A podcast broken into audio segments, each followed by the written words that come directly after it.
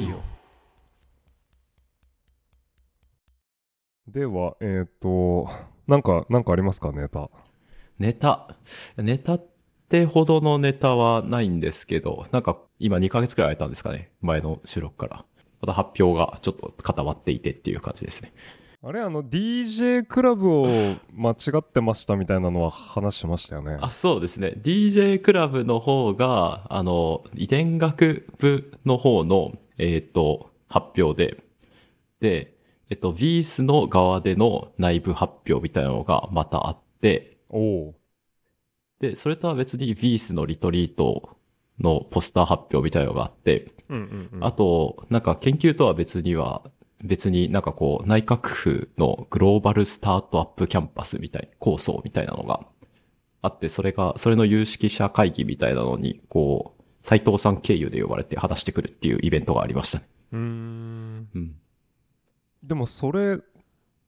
自分のやってることとか出せないわけですよね。そうですね。なんかそれについては研究内容の発表とかじゃなくて、研究所がどういうふうにできているかみたいなことを話していて、まあなんか、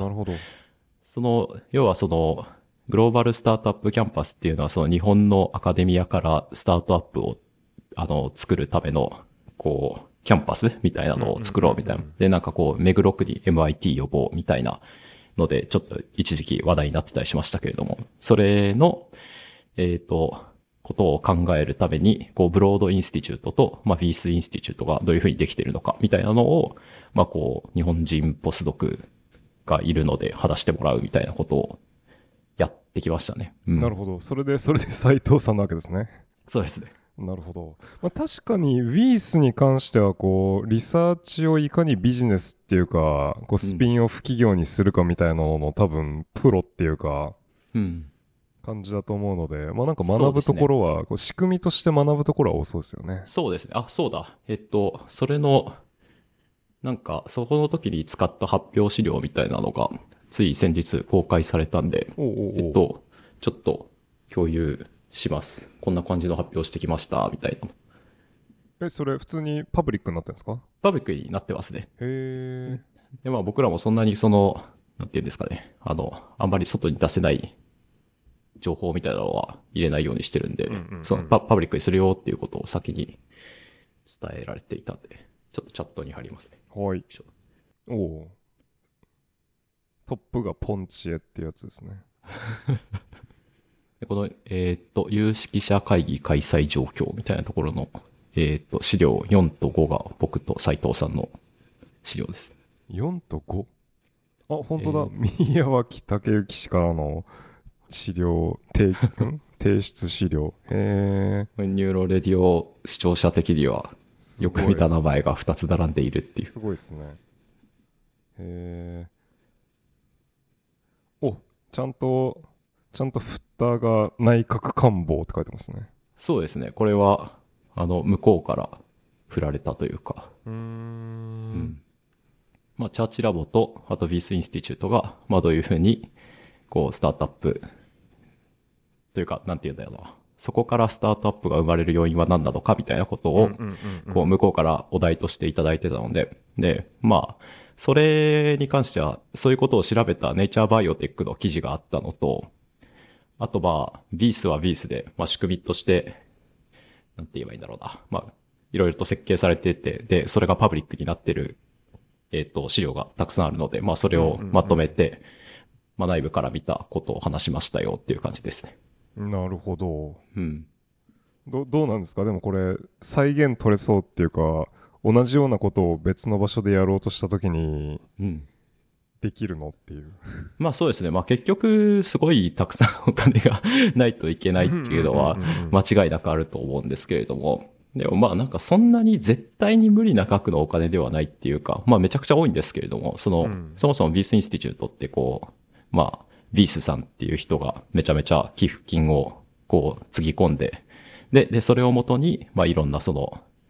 ハーバードの PI が集まって、まあいろんなグラントをつぎ込みつつ、こうやっているっていう感じなんで、額は多いですよね。最初に始まった時が125ミリオンの寄付から始まっているので、何億円だ、まあ200億円くらいですか、円で言うとそのくらいになるんですかね。うんうんうん、うん、多いなっていうのはありますけど、うんうん、ただまあなんかこうまとめると要因としてそのまあ多分重要なのってこうチャーチラボからこう会社ができるのってポスドクがそのまま CEO になるっていうモデル、まあ、つまりこう PI が CEO になるじゃなくてプロジェクトを担当しているポスドクがそのままこう新しい会社の CEO になっていくっていう、ああ確かに確かに確かに、うん、ことがあって、まあそれってなんか、まあ結構いろいろな問題を解決するっていうか、まずそのそもそも PI が CEO になったりしたらコンフリクトオブインタレストとか、まあエフォート率の問題とかがあるから、個別に CEO を探してこないといけないとかが、まあ今普通のスタートアップ、日本のスタートアップがやっていることかなって思うんですけれども、うんうんうん、まあそういうところで、まあ結構あんまりこう難航したり、なんか不一致みたいなことが起こっちゃって、こう、いろいろ問題になるみたいなケースもなくはないんで。で、まあそういうのが、まあ一つ要因としてあるだろうなっていうのと、あと、まあこれは、まあ多分その、それはチャーチラボの特徴で、で、Wyssの特徴としては、こう、まあ二つ、まあ多分大きいことがあって、まあいろいろあるんですけど、大きいのは二つで、こう内部グラントとして、こう、なんて言うんだろう。もう、こうポスドクとか大学院生がこうボトムアップ形式にこうプロジェクトをこう提案していって、それがどんどんこう絞り込みが行われていくんですけど、そのビジネス性の事業性のあるプロジェクトみたいなのがこうピックされて絞り込みが行われるんですけど、まあそういうなんて言うんだろうな、まあトップダウンじゃなくてボトムアップでもうまくいくようなこう研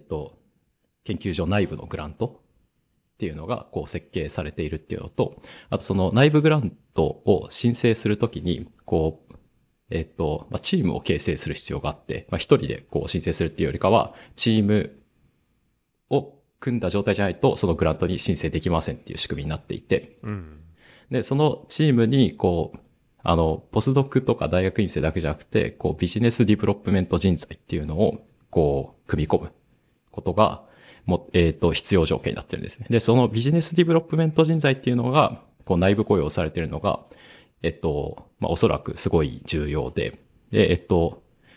なんかそういう人たちっていうのは、まあ、PhD、生命科学関連の PhD も持っていて、こう10年ぐらい、こうビジネス界で、こうビジネス界というか製薬企業とか、まあなんかそういうところで、まあ、プロジェクトを事業化して、で、まあ、どんどん大きくしていった経験がある人たちっていうのを入れるから、まあだからこう、アカデミアにだけいる人にはない視点みたいなのを、まあそういうプロジェクトに持ち込んで、で、こう、スタートアップ創業につなげていくっていうようなことをする。伝わりますかね。うんうんうん、なんとなくは。はいうん、で、まあ、まあその人がこう、巻き込まれていくっていうのが、まあその、まあ、おそらく大事で、で、まあ、そういう人たちが、まあ、ちゃんとこう、雇用されていて、まあ、ポスドクとか、PhD の人たちと、こう、日常的に喋ってるっていうのが、大事っていうことを、まあ、いろいろ説明してきましたっていう感じですね。うん、なるほど。う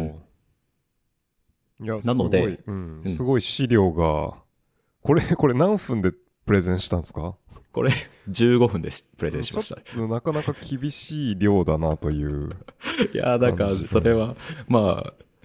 あ、ちなみに、その、内閣府の担当者の方に、ニューロレディオをこう宣伝してきたので、もしかしたら聞かれてるかもしれないっていう。なるほどですね。はいうん、了解です。じゃあ、これ、そのままリンク貼れるはずなので。あ、そうですね。うん、確かに。読んでみたらいいんじゃないでしょうか、はい、興味ある人は読んでみてください。そうだな、じゃあなんかインスティテュート関連の話だったので、うん、僕は全然関連してないし多分影響を被ることはないと思うんですけど、はい、なんかインスティテュートのなんか新しい部門というか、うんうん、なんかコラボセンターみたいなのが立ち上がって、はいで多分先週ぐらいにお披露目だったと思うんですけど、うん、それこそ、まあ、チャーチ系列のジェイシェン・デューリーのとこと、あと多分 UW のデビッド・ベイカーとかも絡んでると思うんですけど、うん、なんかアレンの、ニューロサイエンスやってない2つ、セルバイオロジーとイムノロジー、うん、とその辺の人たちでなんかこうシアトルシンバイオみたいな感じの、うん、センターをなんかアレンの一角だかアレンの端っこだかなんか新しい建物を建てるだか建てないだかで作って、まあなんか仲良くやりましょうみたいな感じのことを言ってましたね。でやっぱりその中核としてはそのシェンデューリー犬のまあなんていうかイベントをレコーディングしましょうっていう方向性をなんかどんどん広げていくっていう感じらしくて、うん、まあ、すると、まあ、もしかするとニューロサイエンスにもなんか影響、まあ、それこそ、その活動のレコーダー的にとか、なんかなんだろうな、こうニューロサイエンス関連の、例えば GPCR 関連のこうシグナルのアクティベーションの履歴だったりとかって、まあ、そういうのでニューロサイエンティストは興味あるじゃないですか。そうですね、うん、まあ、っていうので近いところでそういう技術開発をガンガンやってくれるのはいいなという感じで見てましたね。そうですね、うん、まあ、なのでそれでなんか、まあ、多分そのお披露目も含めてなんか結構巨大なパーティーをやっててなんだっけ、あのセネターとか、あと結構寄付金を寄付してる人、まあ、フィランスロピストの人たちを呼んだりとかで、うん、すごいなんかあの建物の中の家具を一旦どかして、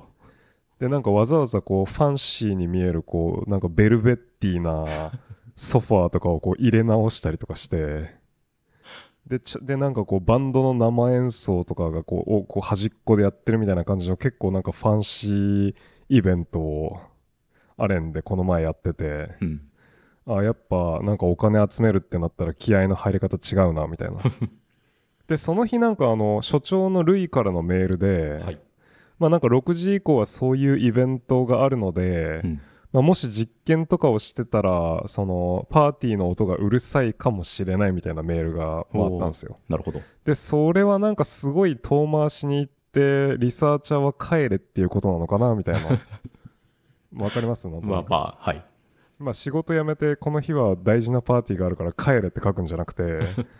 なんかうるさいからもしかしたらインターフェアするかもしれないみたいな、うん、でなんか僕とリサーチアソシエートは全く気にせず普通に7時ぐらいまで実験しててで防音箱あるしみたいなそうそうそう、もう別にビヘイビアは防音箱でやるしっていうので、で普通にこう最後よし帰るかっつってこう PPE を着てこうカートにマウスを乗せてこうガラガラ外の廊下に出てったらこうなんか周りみんなフルスーツみたいなそう、なんかあの研究所のデザインがあんまりうまくできてなくて、まあ、一応その黒い布とかかけて覆うんですけど、うん、その動物の区画と区画のトランスファーをするときに使うコリドーと、うん、なんかこうメインのコリドーが一緒なんですよね。でメインのコリドーってそのエイトリウムっていうなんか真ん中のなんか広い吹き抜けに面してるので、うん、なんか普通に立食パーティーの時とかそこも会場になりうるんですよまあそこをこう PPE でこうねすごいオークワードな感じになりましたけど、ニューラルダイナミクスとそのセルバイオロジーとかブレインサイエンスのところもその廊下でつながってるんですか？ブレイン、いや、なんて言えばいいのかな、イムノロジーセルサイエンスの人たちはなんか2階と5階にしか場所がなくて、ははは、うん、で僕はなんか5階とかだからほぼ行ったことないんですよね、うん、でもブレインサイエンスとニューラルダイナミクスと旧マインドスコープに関してはもう入り乱れてて、あ、なるほど、なんか区画ごとに分かれてるというよりは、うん、まあというかニューラルダイナミクスがなんか一部こうなんかいろんなところをこうぶんどり拡大してるのであのなんか境界線も曖昧ですし、なんかこう小部屋がどんどんこう AIND のものになっていってるっていう感じなので、すごい散らばってますね。うん、なるほど、そうか、うん、そうなってくると、まあ確かに PP、うん、まああれなんじゃないですか、うん、あの実験ちゃんとしてるよっていうのがどうしかに響いてうん、うん、まあそうかもしれないですけど、でまあ最後にこう帰るときに普通にこうエレベーターで帰ろうとしたら、はい、いや、1階のロビーはもう完全にパーティー専用なんで、こう汚いリサーチャーは裏口の非常階段から帰ってくださいみたいなのをこう雇われた黒服みたいなのに言われてそういう感じねっつってこういそいそと帰るみたいな。もうそこで言うんだったらメールで言ってくれればいいのにって感じしますよね。そうなんですよね、だからこうなんかねえ帰れみたいな、こう清掃してないリサーチャーとかこう雰囲気壊すから帰れみたいな、まあ、書けばいいじゃないですかそれをなんかこう実験に差し障りがあるかもしれないみたいな、こう、うんうん、っていう感じで、うん、オブラートパーティーやってましたね。そうですね、うん、何なんですかね、そういうのを帰れってメールで書いちゃうと給料を払わないといけないみたいな、そういうのがあったりするんですかね。ああ、まあでも6時ですからね。ああ、まあ普通に、まあ、普通の就業時間か、うん、そうですね、うん、であと僕ポスドク、大学のポスドクとかがどうなのか分かんないんですけど、うん、アレンだと、サイエンティスト以上はみんなエグゼンプションなので、はい、うん、あんまり別になんか長期なんか夜働こうが、うん、休日働こうが働く時間を短くしようがなんか何をやっても多分週40時間から上下しないはずで。じゃあ打刻みたいなのもしないんですね。あ、なんか一応だから週40時間ってなんかオートマティックに送ってますね、うん、なるほど、うんうんうん、でまあ本ってまあ有給使ったりしてもまあそれもまあだから有給の分で40になるので、うん、まあ、なんか有給全部使っちゃってさらに休むとかじゃない限りは多分その40からずれることはないんじゃないですかね。なるほど。多分テクニシャンとかは一応オーバーワークしたらその分給料増やせるみたいな感じだと思いますけど、うん、まあ、テクニシャンというかリサーチャーソシエとか。へえ、うん、そうかですね、うん、あでその、シェンデューリー県でポスドクをやってて今そのまま、UW で独立された浜崎さんっていう、うん、はい、うん、僕の旧大時代の昔の知り合いがいるんですけど、林さんラボでネイチャーとか、そうそうそう、歴史的な仕事をされた、うんもうなんかその新バイオセンター動向っていうのでもしかしたらアレンちらほら来るかもっていうので、なるほど、もしかすると絡みがあるのかもしれないです、うん、いや、 やっぱ林先生のラボの仕事はうちのラボでも結構話題になるんで、うんうん、普通にコンペティターなんじゃないですか、うん、そうですね、向こうはマウスでこっちは人でみたいな感じのことをやってたりするんで、うん、まあいやちょっとあれですけどコンピートするほどこっちがめちゃめちゃ硬い仕事を出してるわけではないですね。ラン形成のことに関しては、うん、じゃあそちらがこう論文を書くときにはこうイントロでめっちゃ弾かないといけないみたいな。いやもうめっちゃ弾いてますね。そのチームとかはだいたいその林先生の仕事をこう弾いて、でマウスでは示されています、でも人ではまだやられていませんみたいな感じのことを毎回言ってますね。なるほど、うん、インタビューできるといいですけどね、このニューロレディオでも。うん、そうですね、うん、まあそのうち呼ぼうかなと思ってるので。そうですね、はい、タイミングが合えばと思ってます、うん、僕は、まあ、ニューロサイエンスじゃないんですけどそうですね、まあ僕はコンフリクトオブインタレストがない範囲でこうやって確かにねまあでもまあてか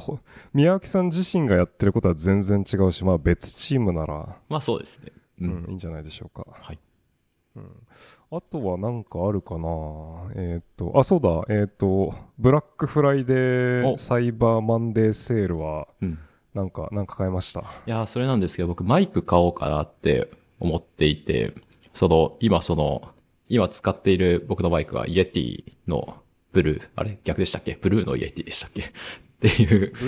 ルーのイエティ、はいはい、まあなんかこうポッドキャスター御用達みたいなマイクなんですけれども、まだちょっとコンデンサーマイクで、部屋鳴りとかを拾ってきやすいっていう問題があって、で、まあ、ダイナミックマイクっていう、もうちょっとこう、なんて言えばいいんだろうな。感度が悪い。よく言えば、こう、ノイズが入らない。悪く言えば感度が悪いみたいな。なんかそういう感じになってしまうのかもしれないですけれども、まあ、非常に、いいマイクっていうのを買おうかなって思ってたんですけれども、まあ、需要が高すぎるのか、ブラックフライデーやサイバーマンデーでは割引にならなかったっていう感じで、まあ僕は何も買わなかったですね。なんかこう生活周りとかも全然何も買ってないですか？いや、そうなんですよね。なんか欲しいものが今なくて、服とかも別にいいなって思ってしまう。服やっぱその試着したい派なんですけれども、よく買っているそのまあ破産したことで有名なブルックスブラザーズっていうブランドがあるんですけれども、そこの店舗破産したんですか？あ、確か破産してでどっかにまた買われたんじゃなかったかな。あ、へー、うん、でそこの店舗が結構昔は近くにあったんですけどなくなっちゃって、で試着できないんですよね。そうすると欲しい服のブランドみたいなのもなくて、あ、そうだ、誰かこう、ブルックスブラザーズに似ている系統で、ブルックスブラザーズくらい、ある程度お求めやすい、こう、価格帯のおすすめのブランドがあったら教えてほしいんですけれども。ということで今、その、服が欲しいなってなった時に、ここに買いに行こうみたいなのがないんですよね。なので、欲しい服もなく、欲しいものがない。うん。そういや、なんかこうアメリカに来てやっぱこう異常にこのシーズンだけめちゃくちゃ安くなったりするので、なんかカルチャーだなと思って。そうですね、でもなんか今年のブラックフライデーはそんなにこうなんて言えばいいんでしょう、値引き率が良くなかったとかいう噂を聞いたりしましたけど、どうなんですかね。それをなんかあるんですかね、こう平均値引き率インデックスみたいな。まあでも明らかにこう経済状況みたいなのは反映しそうですよね。そうですね。うん。購買意欲というか。そうですね。インフレの、こうインフレが収まるにつれて、あんまりなくなっていくみたいはありそうですね。で僕は安くなってたのでマイク買ったんですけど、はいはい、あれですね、で今使ってるんですけど、多分まあ誰もわかんねえだろうなっていう気がします。これが MV7。 そうですね、これも、ポッドキャスター御用達的なShureの MV7 ってやつなんですけど、でまあそれの USB でつなげないタイプ。まあ別に僕はオーディオインターフェースがあるので、まあ、USB コネクションがなくてもいいかなと思って、でそれがむちゃくちゃ安くなってたので買ったんですけど、まあ多分僕の今んとこの感想としては、僕がすでに持ってるマイクの方がいいと思うんですよ。あれ今使ってるのが SM58 とかでしたっけ？違うか、オーディオテクニカ。ずっと最近使ってたのがShureのベータの 87A ですね。あ、そっかそっか。見た目的には完全になんかステージマイクっていうか、ダイナミックなんですけど、ハンドヘルドダイナミックなんですけど、なんかなぜか中にコンデンサーが乗ってるっていう変なマイクで。まあだからダイナミックぐらいそんなにこうノイズを拾わないんですけど、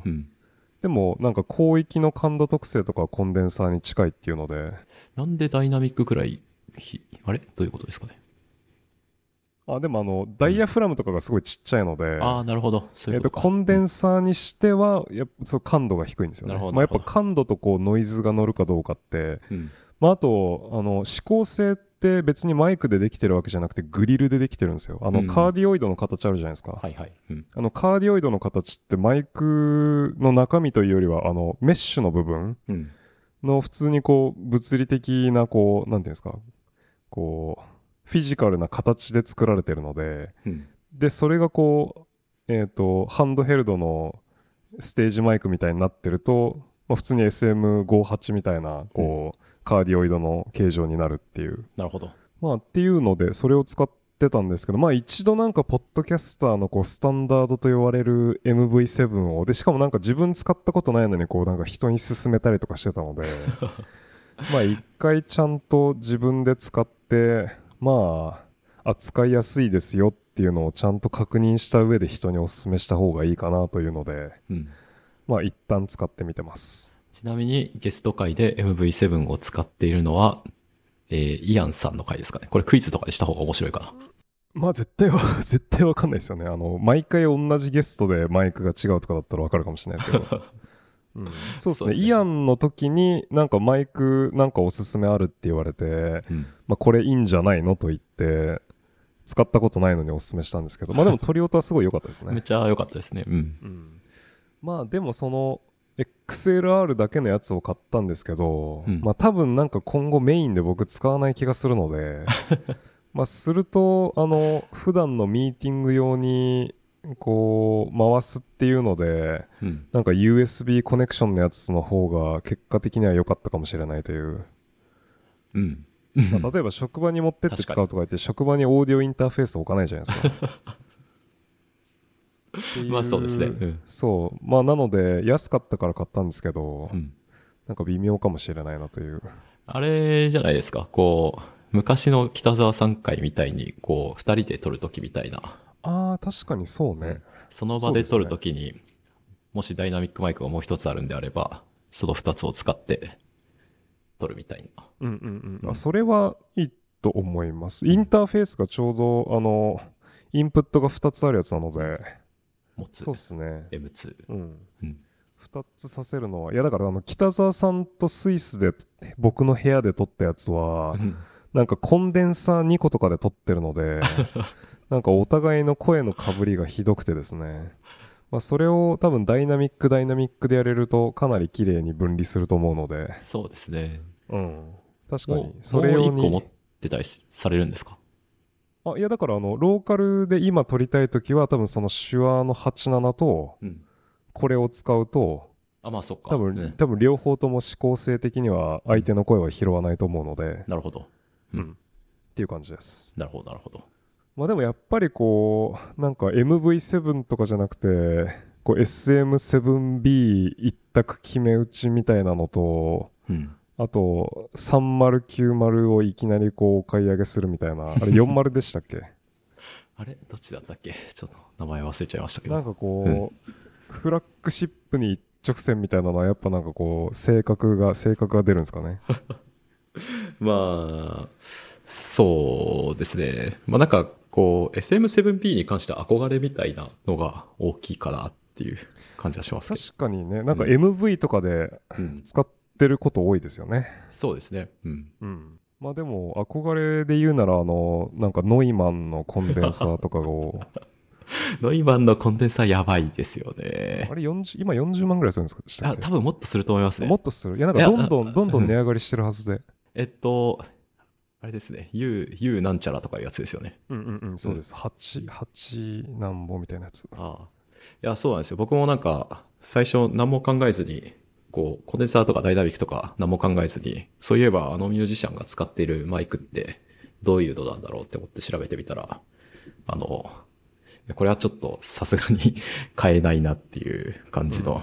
うんうんまあ、ああいうのも別にミュージシャンが持ってるというよりはこうスタジオに設置してあるマイクっていう感じだと思うので、まあ、そうですね間違いなく、うん、なんで高くなっていくんですかね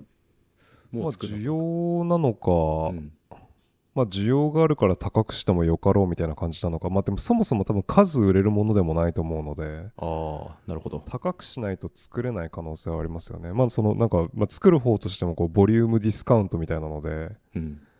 作れば作るほど多分生産コストは下がるじゃないですかそうですねいや絶対そんなハイエンドマイクとか売れないと思うのでまあ確かにうん、うん、そうっすねであと最近のなんか進捗としてはようやくというかなんか小さい論文を書こうかなという話になって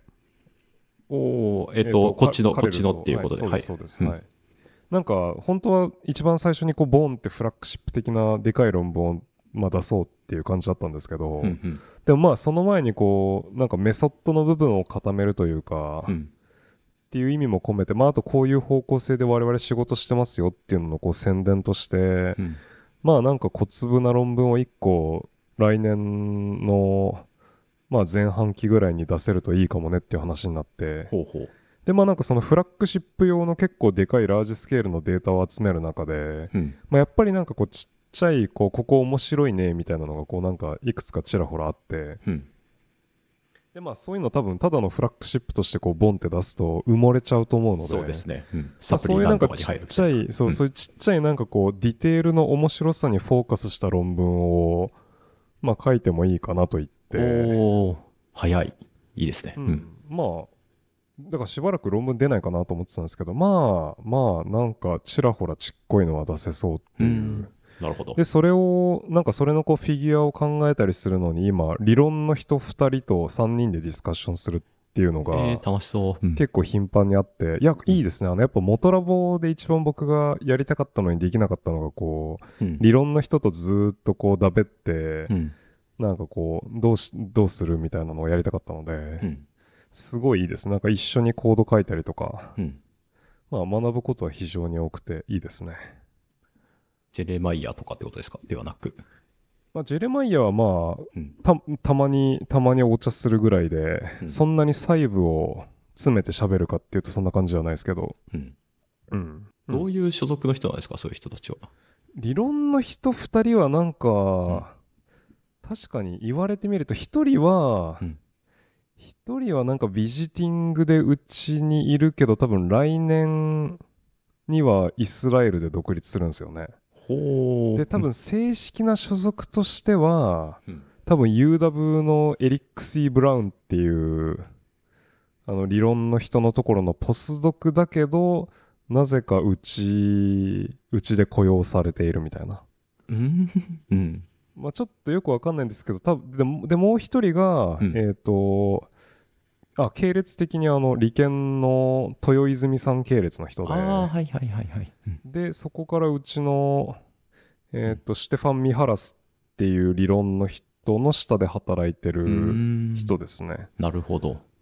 まあでも多分その2人とも多分彼らが適当にあの実験系の人とこうなんかをスティアリングするためになんか適当に配置したっていう感じで、まあだから別に誰かにここで一緒に働けという風になったというよりは、こうミーティングの中でなんかこう僕みたいなこう実験の人がこうデータ見せるじゃないですか、うん、って言ってこうそれに興味持ってなんかやってみましたって言ってこうアプローチしてきた2人がその2人で、おー、でまあそのまま一緒にそのシミュレーションのコードやったり、あとそれに基づいてちょっと実験組んだりとか。なるほど、うん、っていう感じで、まあだからそのカレルの多分スティアリングさせるっていう構想的にはまあうまくいったんじゃないかなと。あれですね、Wyssのビジネスディベロップメント人材みたいなのの騒動というとあれですけれども、アレンではこうなんて言えばいいでしょう、いろんなラボにこう入るスーパーサブ的な意味ではそういうのがないけれども、セオリーの人がそういうところに入れられるみたいな仕組みなんですかね。そうですね、まあ多分それをかなり今後意図的にやろうとしてて、うんうん、もともとなんかブレインサイエンスの中だったりマインドスコープの中だったりに、うん、理論の人とかがこう点在してたんですけど、うんうん、なんか理論の人を一旦なんかその他の部門からこう分けて、なるほど、でこう理論の人のセンターみたいなのを作って、うん、でそこがなんかセルサイエンス、イムノロジー、ニューラルダイナミクス、ブレインサイエンスとなんかコラボするみたいな感じになんか今体制を立て直してるっぽいですね。なるほど。でまあなんか多分それもマインドスコープの解体が多分こう、うん、トリガーしてると思うんですけど、もうするとまあ理論の人もなんか今後どうなるのかなって心配だったと思うんですけど、まあそうやって新しくセンターを作って、うん、でまあ理論の人に関しては完全にそっちに吸収されるっていうので、うん、まあよくいい流れじゃないかなと思います。そうですね。うん、確かに。雇用する理由というか居場所ができるのはいいですね、うんうんうん、なんかそういう人たちとこう絡むのってこうなんて言えばいいんでしょうね、そういう人たちがそのプロジェクトを発見するのってこう制度的に担保されてるんですか？というのはその僕らのやつでは、まあ、例えばその内部グラントをやるときにチームを組みましょうみたいな風になってたりするんですけど、こうどうなんですかね、所内発表を聞いて興味を持ったら向こうからコンタクトが来るっていう感じなんですかね。それだと遅くないですか？結構その所内発表ってそこそこポリッシュとしたトークにしかならないじゃないですか、うんうん、まあなので今回のコラボとかがどうなったかというと、まあ多分チャットしてる段階でこいつはこれやっててこいつはこれやっててっていうのを、うん、多分その2人はカレルとかから聞いてると思うんですよ。チャットしてるっていうとまあ多分廊下で喋ってるとかそういうレベルで、そういうレベルの普通本物のチャットっていうの時に、例えば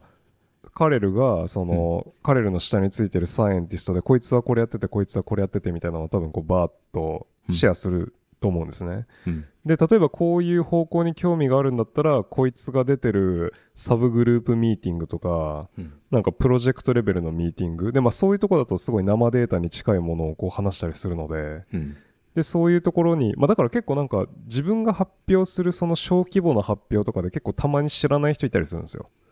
おー、なるほど、うん、あなんかこの人なんでこの人いるんだろうみたいな、だからその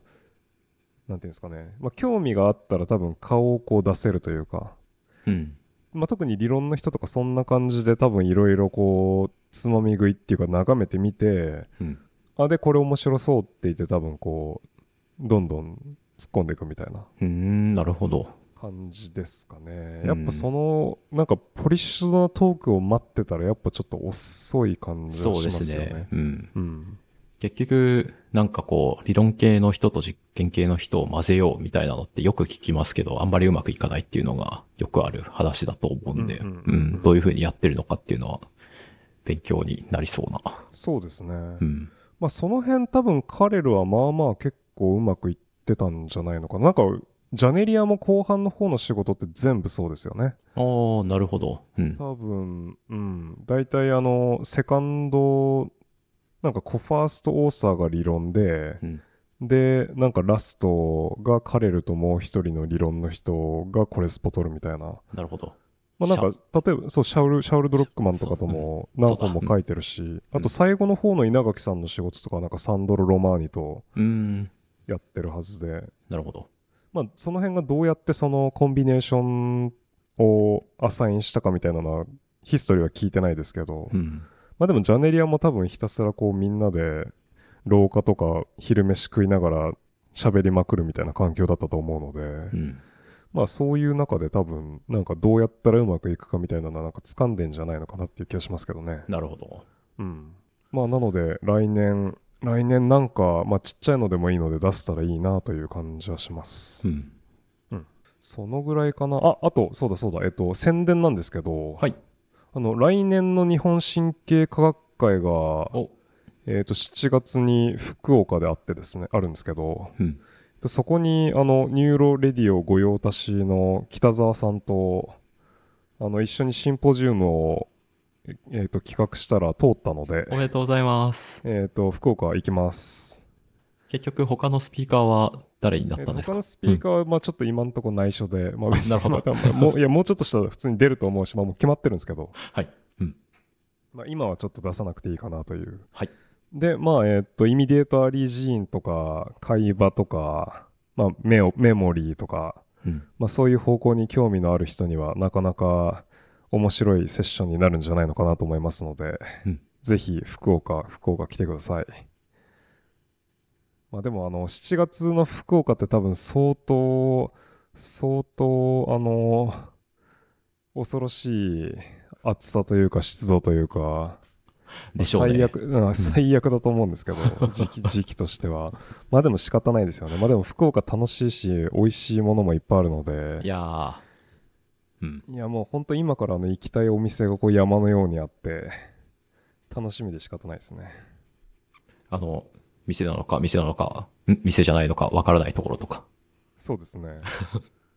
はいもう毎日多分こう予定を組んで1日4食するみたいな感じになると思うんですけど、いいですね、うん、うん。そのぐらいかなですかね。なんかありますか雑談。いやまあ特に、うん、フラッグシップ志向の強い宮脇さんでした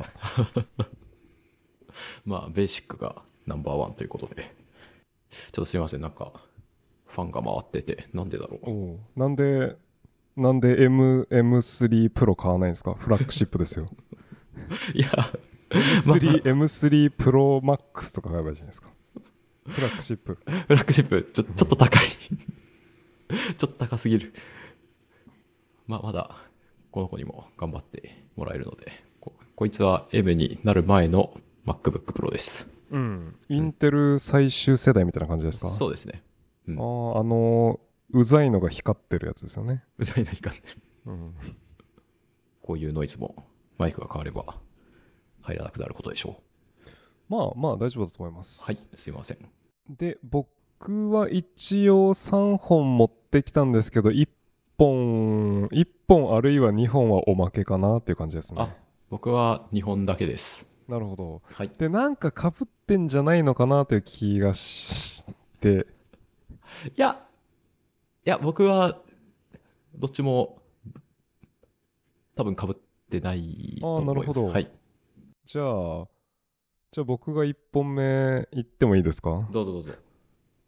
まあ、なんか1本目にかぶるとしたら、まあ3本目はかぶらないので、かぶるとしたら1本目か2本目かなと言って、はい、じゃあ1本目はこれですね。はい。あ、出た。そう。で、多分今日で、日付的に今日ですよね。そうですね。うん。うん、まあ読みました。早っ。で、どこだっけ、コロンビアじゃねえし NYU でしたっけ。 NYU ですね、うん、NYU か。 NYU の、クリスティーン・コンスタンティノープルのラボから、うん、エストロジェニック・コントロール・オブ・リウォード・プレディクション・エラーズ&リインフォースメント・ラーニングっていう、うん、まあ、今日付で出てたバイオアーカイブです、はい、でこのまあ、どうでもよくないか、まあじゃまあ、でもそんなに今回の仕事とは全然関係ないんですけど、はい、このクリスティーン・コンスタンティノープルさん、なんか名前に見覚えがあるなと思って。そうですね。でランディ・ブルーノのとこで仕事してる人なんですよね。うーん、独立前に。でなんかやたらこの名前覚えてるなと思ったら、うん、そのランディ・ブルーノの時のポスドクの仕事を僕多分大木健時代にジャーナルクラブで読んでて、おー、うん、でなんかどういう仕事かっていうと、なんかこう超絶技巧でバレルかなんかのソマトセンソリーコルテックスで、うん、レイヤー4とか6とかの細胞にホールセルパッチして、うわ、でそこになんかアクソンを伸ばしてる、サラモコルティカルアクソン伸ばしてるサラマスの細胞に、ジャクスターでなんかエクストラセルラー記録して、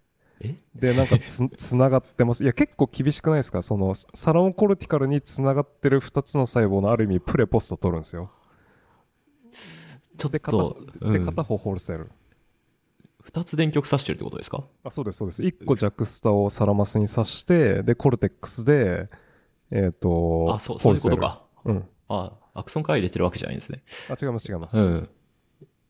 結合確率ってどんなもんなんですかね。いや結合確率的に結構厳しいし、しかもいやどっちを先にやるのか分かんないですけど、うん、まあ、ジャクスタはまあなんかブラインドで刺していけばまあ取れないことはないですけど、うん、でもそれとなんかデ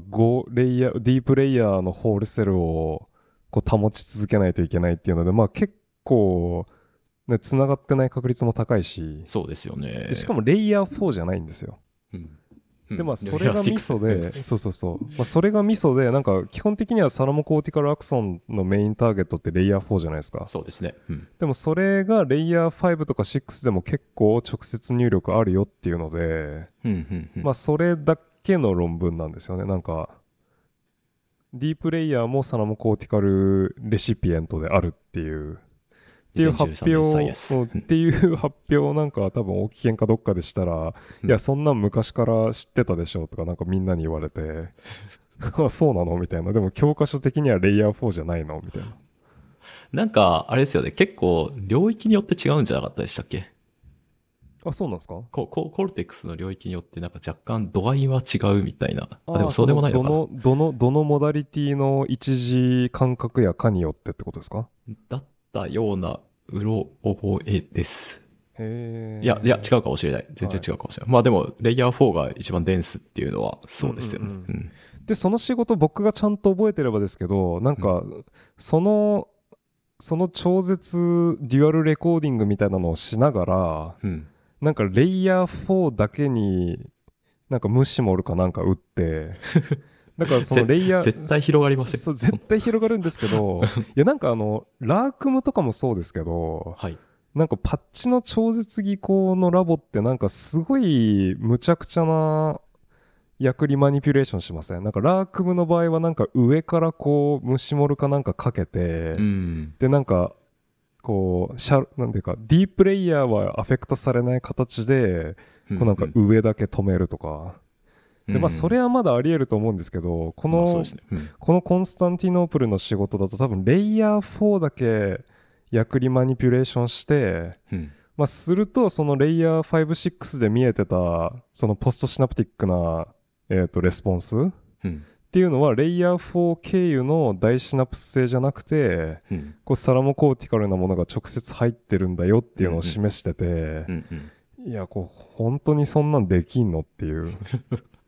いやーでもなんか本当に超絶技巧の人本当にできちゃうことがあるんで何とも言えないですよね、うんうんうん、まあでもこの多分超絶技巧レコーディング的には多分ランディ・ブルーノがポスドク時代にもなんかまあ似たようなことをやってて、うん、まあその直系っていう感じだと思います。すごいっすね。なんかそういう、じゃあポスドクじゃないのかな、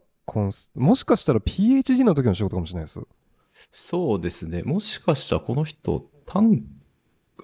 でも2019年にもブローディのラボでブローディがラストオーサーのやつを出していて、じゃあ多分ランディ・ブルーノは PhD っすね。うん、いやでもなんかその後あれですね、あ、違うか。ブローディのとこで出してんだ。間違えた。ブローディのとこでポスドクをやってるのか。うんうんうん。うん。だと思います。まあ、ブローディのとこにいたらタンクと自動的に仕事する感じだと思うので。そうですね。うん。うんうんうん。なるほど。あ、そっか。じゃあ、超絶技巧論文は多分、学生だから直系ネタみたいなのをそのままやったんですかね。叩き込まれた感じですか。うん。うん、っていうので覚えてて、うん、で、あと、なんか異常に名前を覚えてるのは、宮脇さんって塩の七海とか読みます？塩の七海、あれですよね。ローマ。僕は読まないですけど、はい。読まないですけど、そうそう、ローマ人的な。で、僕は全然本読まないんですけど、うん、で、まあ歴史とか微塵も興味ないんですけど、でもまあ、はい、塩の七海の文章がすごい好きで、うん、で、なんか高校生の時とかにそれこそローマ人の物語とか、はい、あとその手のなんかイタリアの歴史的な本をずっと読んでて、うん、でその中にコンスタンティノープルの陥落っていう本があってですね、はいはい、で開戦三部作って呼ばれてるうちの一つなんですけど、うん、まあそのコンスタンティノープルさんが未だにいるんだなっていうまあ都市の名前ですよね、海峡にある。そう、今でいうところのイスタンブールだと思うんですけど、オスマントルコに東ローマ帝国が滅ぼされる前に呼ばれてた名前がコンスタンティノープルのはずで、僕もそれを想像してました。聞き覚えがあるっていう話題が出た時、うんまあ、というので、あ、なんか全然知らないラボかなと思ったら知ってる人だったっていうなんかすげえ長い関係ないイントロになってしまいましたけど、で、いやいや全然いいで、はい、何をやったかっていうと、はい、いやもう本当勘弁してほしいなっていう感じなんですけど、メスの生理周期によってなんかドパミンシグナルが変わる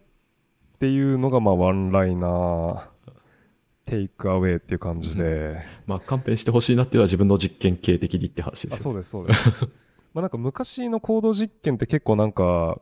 メールだけ使うっていうのが多いじゃないですか。そうですね。でもそれだとメスはどうなんだみたいになるし、うん、まあなんか基本的には昨今の動物実験ではなんかオスメス混ぜて、うん、でなんか差ないねって言ってこう混ぜてやるっていう感じなんですけど、うん、ただなんか見てる現象に結構近いものがこう生理周期依存があるっていうのをこう出されてしまうと、うん、あ、じゃあそこコントロールせんといかんやみたいな。でしかもこう毎日こうトレーニングしてこうデータを稼いでっていうかこうデータが溜まっていくようなそのトレーニングの実験系だと、うんまあ、基本的には毎日トレーニングしてるので、うん、まあなんかコントロールもクソもないじゃないですかまあっていうので、まあ、結構これを受けてちゃんとやるんだったら大変そうだなっていう、しかも、マウスの生理周期って7日とかでしたっけ？もっと短いんでしたっけ？もうちょい短いんじゃなかったでしたっけ？うん、なんかかなり、ちょっと若干こう、あれですよね。バライアブルではあったなって思うんですけど、それこそ中島さんのセルの PhD 時代の論文とかでちょっと書いてありましたけれども。まあ、ちゃんとチェックし続けるわけにもいかんし、まあ、かといって、ってめんどくさくなるから押すだけに戻すっていうのもあれですし、そうですね、まあどうしたもんかなという感じで、まあ一応読んどくかといってまあ今日出たんですけど、まあ珍しく速攻読みました。うん。いやもう勘弁してくれっていう感じではあるんですけど、なんかさやかさんとかがざまーとか言ってるなんか絵が浮かぶっていうざまーとは言ってないと思いますけど感じだったりします。いやまあやっぱホルモンって重要だよねっていう、そうそうそう、というか、はい、メスのことをやるのが重要だよねっていう話ですね。はい、まあなんかあれじゃないですか、効果量がどれくらい大きくてそれが自分の見てる現象にどれだけ影響しそうかっていう。うんうんうん。うん、そんな感じです。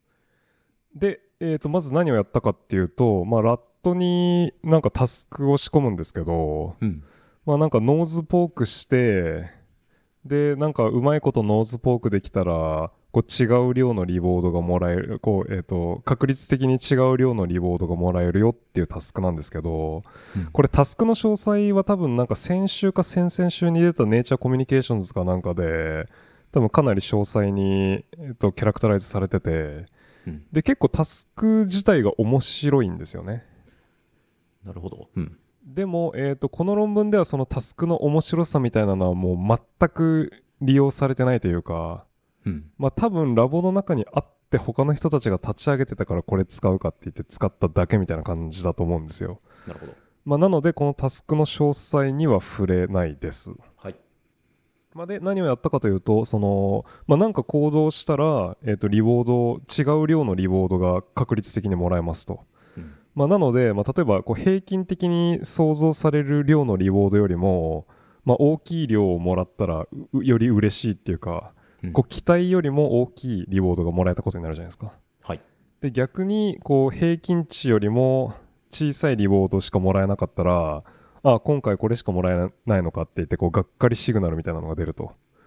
まあ、量でも結構変わるんですね。量でも出ます、うん、まあ、っていうのでこうポジティブ RPE とネガティブ RPE っていうのが発生するようなタスクになってるって感じですね。うん、なるほど。であとそのトライアルをイニシエートするのが、セルフペースって呼ばれるやつで、うん最初にこう真ん中のノーズポークに自分でこうポークしたらそのトライアルが始まるんですよ。うんまあ、なのでこう全体のリウォードレートをマキシマイズしようと思ったらこう前回のトライアルが終わったら次のトライアルを早く始めた方がいいじゃないですか。そうですね、まあ、なのでこうラットのモチベーションが高い時にはこうよし次だって言ってその最初のイニシエートのポートを、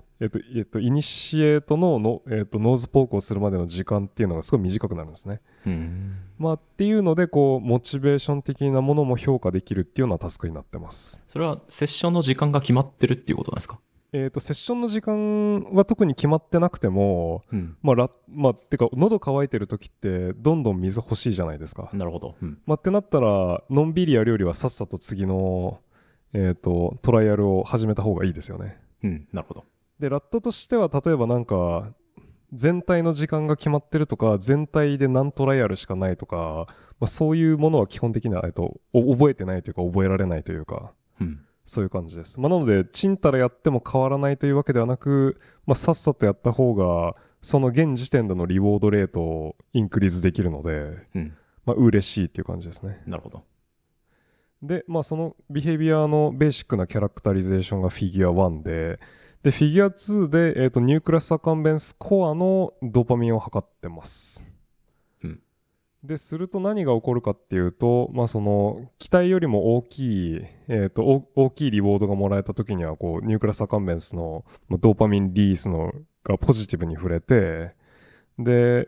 期待よりも低い量の少ない量のリウォードしかもらえなかった時にはこうオミッションのネガティブディップが見れると。でまあこの辺は結構やり尽くされてるんですけど、うん、まあそこでフィーメールで実験をやって、そのエステラスサイクルのファータイルの時とノンファータイルの時で比べてみると、ドパミンリリースのポジティブもネガティブも両方そのレスポンスが、ノンファータイルで小さくなるっていう、まあ、結構なんか一発ネタ的な現象を発見してます。パネルで言うと G ですね。見てるのが、グラブ DA とクロライドのセンサー。クロライドですか、これ。これ、赤い方は基本的にはなんかコントロール的にしか使ってないので、多分無視してもらっていいです。なるほど。このディップもじゃあ、グラブ DA。うん、なるほど、なるほど。だから、ニュークレスアカンベンスに VTA からドーパミナージックなプロジェクションが来るじゃないですか。うん、で、そこでリリースされると。で、機体よりも、ドーパミンニューロンって結構なんか 8Hz とか 10Hz とか、なんかトニックにファイアリングしてる成分があるので、うん、なんかそのファイアリングがやむとネガティブな成分が出るんですよ。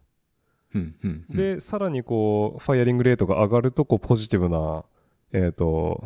リース量が増えるっていう感じで、バイディレクショナルなコントロールが可能なので、うんという感じ。はい、そのベースラインの活動自体は、どっちもノーマライズされちゃってますけど、そこには差はないんですかね。それはむっちゃいいポイントで、うん、で、僕もそれなんじゃないのかなという気はするんですけど、うん、まあ絶対に日をまたいだ実験にしかならないじゃないですか。そうですね。同一個体の中で、ファータイルの時とノンファータイルの時って、それこそ、まあ、日が違うので、うん、で、日をまたいだフォトメトリーの、輝度の絶対値が、どれぐらいドーパミンコンセントレーションの絶対値にコリレートしてるかっていうと、うんうん、まあかなり厳しいんじゃないかと思います。うん、まあなのでアクソンじゃないか。グラブじゃないですね。グラブディエル。リリースされたものを、ニュークレスアカンベンスの細胞膜上で感知してるので。そうですね。うん、でもまあそう、まあいろんな、まあ例えばあと、ありえなくはないかなっていう話をすると、うん、例えばファータイルの時とノンファータイルの時で、まあなんかウォーターリストリクションされてますけど、例えばなんか脳の中の水分含有量とかが違って、なんか微妙にその脳のサイズみたいなのが変わってたとして、うん、で、それでベースラインとか変わったら、まあ当然 Z スコアードした時のデルタも変わるじゃないですか。そうですね。だから本当にどこまでこれがその成分なのかなっていうのは、なんか、なんとも言えないというか。うん、そうですね。しかもコアってかなりやっぱ小さいし、うんうんうん、ファイバーってどれくらい日をまたいでステーブルに同じ場所に置けるのかっていう。オスでは変わりませんよみたいな。はい。オスでは日をまたいで変わんないですし、あとなんなら一番強いコントロールとして、サプリメンタリーに、シェルでもこの人たち取ってて、で、シェルだと、そうそう、多分、外れ、ヒストロジーやった時には外れてたねっていうやつだと思うんですけど、うんうん、その外れでシェルで取っちゃったやつだと、エステラスサイクルで変わらない、そのシグナルが変わんないって言ってるので、なるほど。まあ、うんうん、なんだろう、日をまたいだバリアビリティみたいなのが効いちゃってるだけだとすると、そのコントロールでも、なんか差が出ちゃうと思うので、確かに、うん、まあ確かにそのエステラスサイクルでなんか変わってるっていうようなことはロジカルには言えてると思います。うん、なるほど。まあでもその デ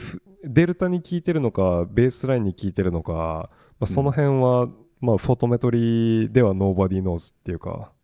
まあそのコンセントレーションの絶対値は測れないので。そうですね。あくまでコンセントレーションのリレティブチェンジが輝度変化に反映されるっていうのがフォトメトリーでの、ニューロモジュレーター計測の限界なので、うんうん、まあ仕方のないところかなっていう感じですね。そうですね、うん、で1点ちょっとこのデータがなんかすごいミスリーディングなのが、うん、パネル G のリプレゼンタティブフィギュアだとなんかポジティブなトランジェントもネガティブなディップのトランジェントも両方大きくなっているように見えるじゃないですか。ファータイルの時に。はい、ファータイルの時に。うんうんうん、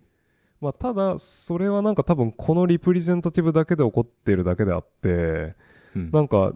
全部をノーマライズしたというかそのポピュレーションをクワンティファイした時のパネル J とかを見ると。うんなんか差が出るのってボリュームが大きいポジティブな方だけなんですよね。まあこの J のパネルで言うと、まあ、点線と実線に差があるのって右の方だけじゃないですか。そうですね。うん。うん。っていうので、うん、まあ、ポジティブトランジェントが大きくなってるっていうのが、ポピュレーションを全体を見たときに起こってる現象っぽいです。うん。うん。まあこの辺もなんかちょっとなんかリプレゼンタティブとあとポピュレーションサマリーが一致してないっていうので、まあ、若干何が起こってるのかなというそうですね、うんうんうん、あとそのベースラインもその宮脇さんがまさに言った通りその、まあ、ベースラインっていうかその、うんタイムゼロのところがゼロになるようになってるんですけどそうですねこれなんかマイナス50ミリセックぐらいのすごい短い瓶でノーマライズしてて、うん、なんかグローバルベースラインとかを使った時にはどうなるのかなっていうのはすごい気になりますよね。これ本当に直前で鳴らしてるのでこれなんか結構そのタイムフロムオファー Q の前でそもそもどっちもディップしてるっていうのは、うんうんうんうん、これ普通によく見られる現象なんですかね。まあ、ノーズポーク課題だと何が起こるかっていうと、うん、そのイニシエーションのノーズポークをして、うん、でこう何かやってリウォードが来ますよっていう Q が鳴るじゃないですか、うん、だからそのヘッドフィクストでただ待ってて Q が来るっていう状態と違ってこう Q を聞く前に絶対何かやってるんですよね、うん、ラットって、うんうんうん、このフリーリームービングのノーズポークのあれだとまあ、なのでその直前の活動とかを絶対拾うので、うんまあ、そこでノーマライズしてることになるわけですよ、うんうんまあ、だからデルタが違うっていうのが本当にそのリリースの違いなのかどうかっていうのはまあ分かんないですよね。そうですね、うん、かといってスパイクで見るわけにはいかないし、うん、まあスパイクでは後の方のロジックで言うとドーパミンニューロンの細胞体の発火を見てても変わりはないはずです。リリースの後でこのメカニズムが起こってると筆者たちは言いたいのでとりあえず現時点ではそんな感じです。はい、すいません。でフィギュア3なんですけど、まあ、フィギュア3はほぼ飛ばしてもよくて、うんまあ、ここでシミュレーションでじゃあそのデルタが大きくなって、まあ、つまり RPE が大きくなるわけだけどじゃあ RPE が大きくなるとその RPE を使うリインフォースメントラーニング的にビヘビアはどう変わるのかっていうのでそのマウスじゃねえやラットのファータイルとノンファータイルで見られてたモチベーションの差パネルの F っていうのがそのシミュレーション上で RPE を人工的に大きくした時のシミュレーションと一致しますよと、うんまあ、なので、ファータイルノンファータイルの、モチベーションの差っていうのはこの、ドーパミンのトランジェントに差ができていることによる RPE の、差だろうと、うん、いうようなことをディスカッションしてます、はい、でフィギュア4からちょっとメカニズムっぽいことに入ってっててモレキュラーメカニズム的な感じですか。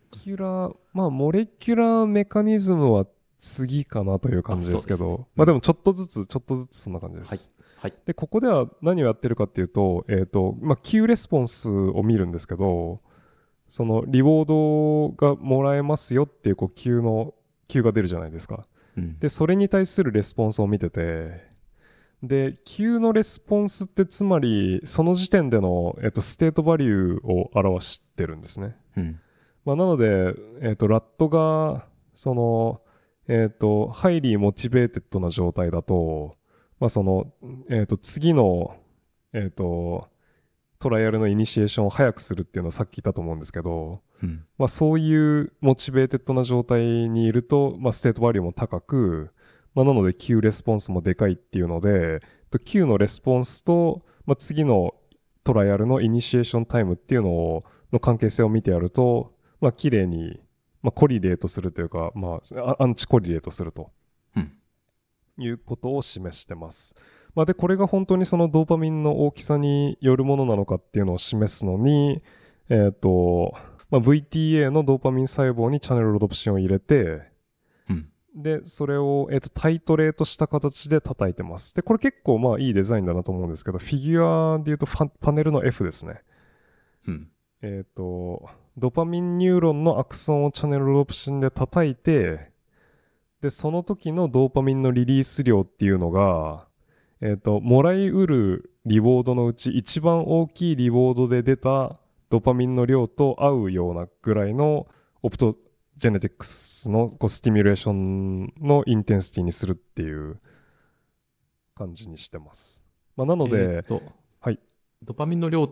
というのはグラブセンサーの反応。はい、そうです。まあ、なのでこのパネル F で見せてるのは、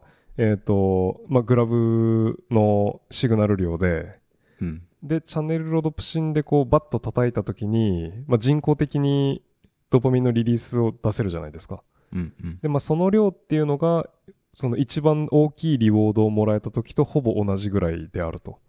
うんまあ、というのもシルビア・アーバー先生じゃないですけど、まあ、オプトジェネティクスで狂ったように叩くとこう生理的限界を超えた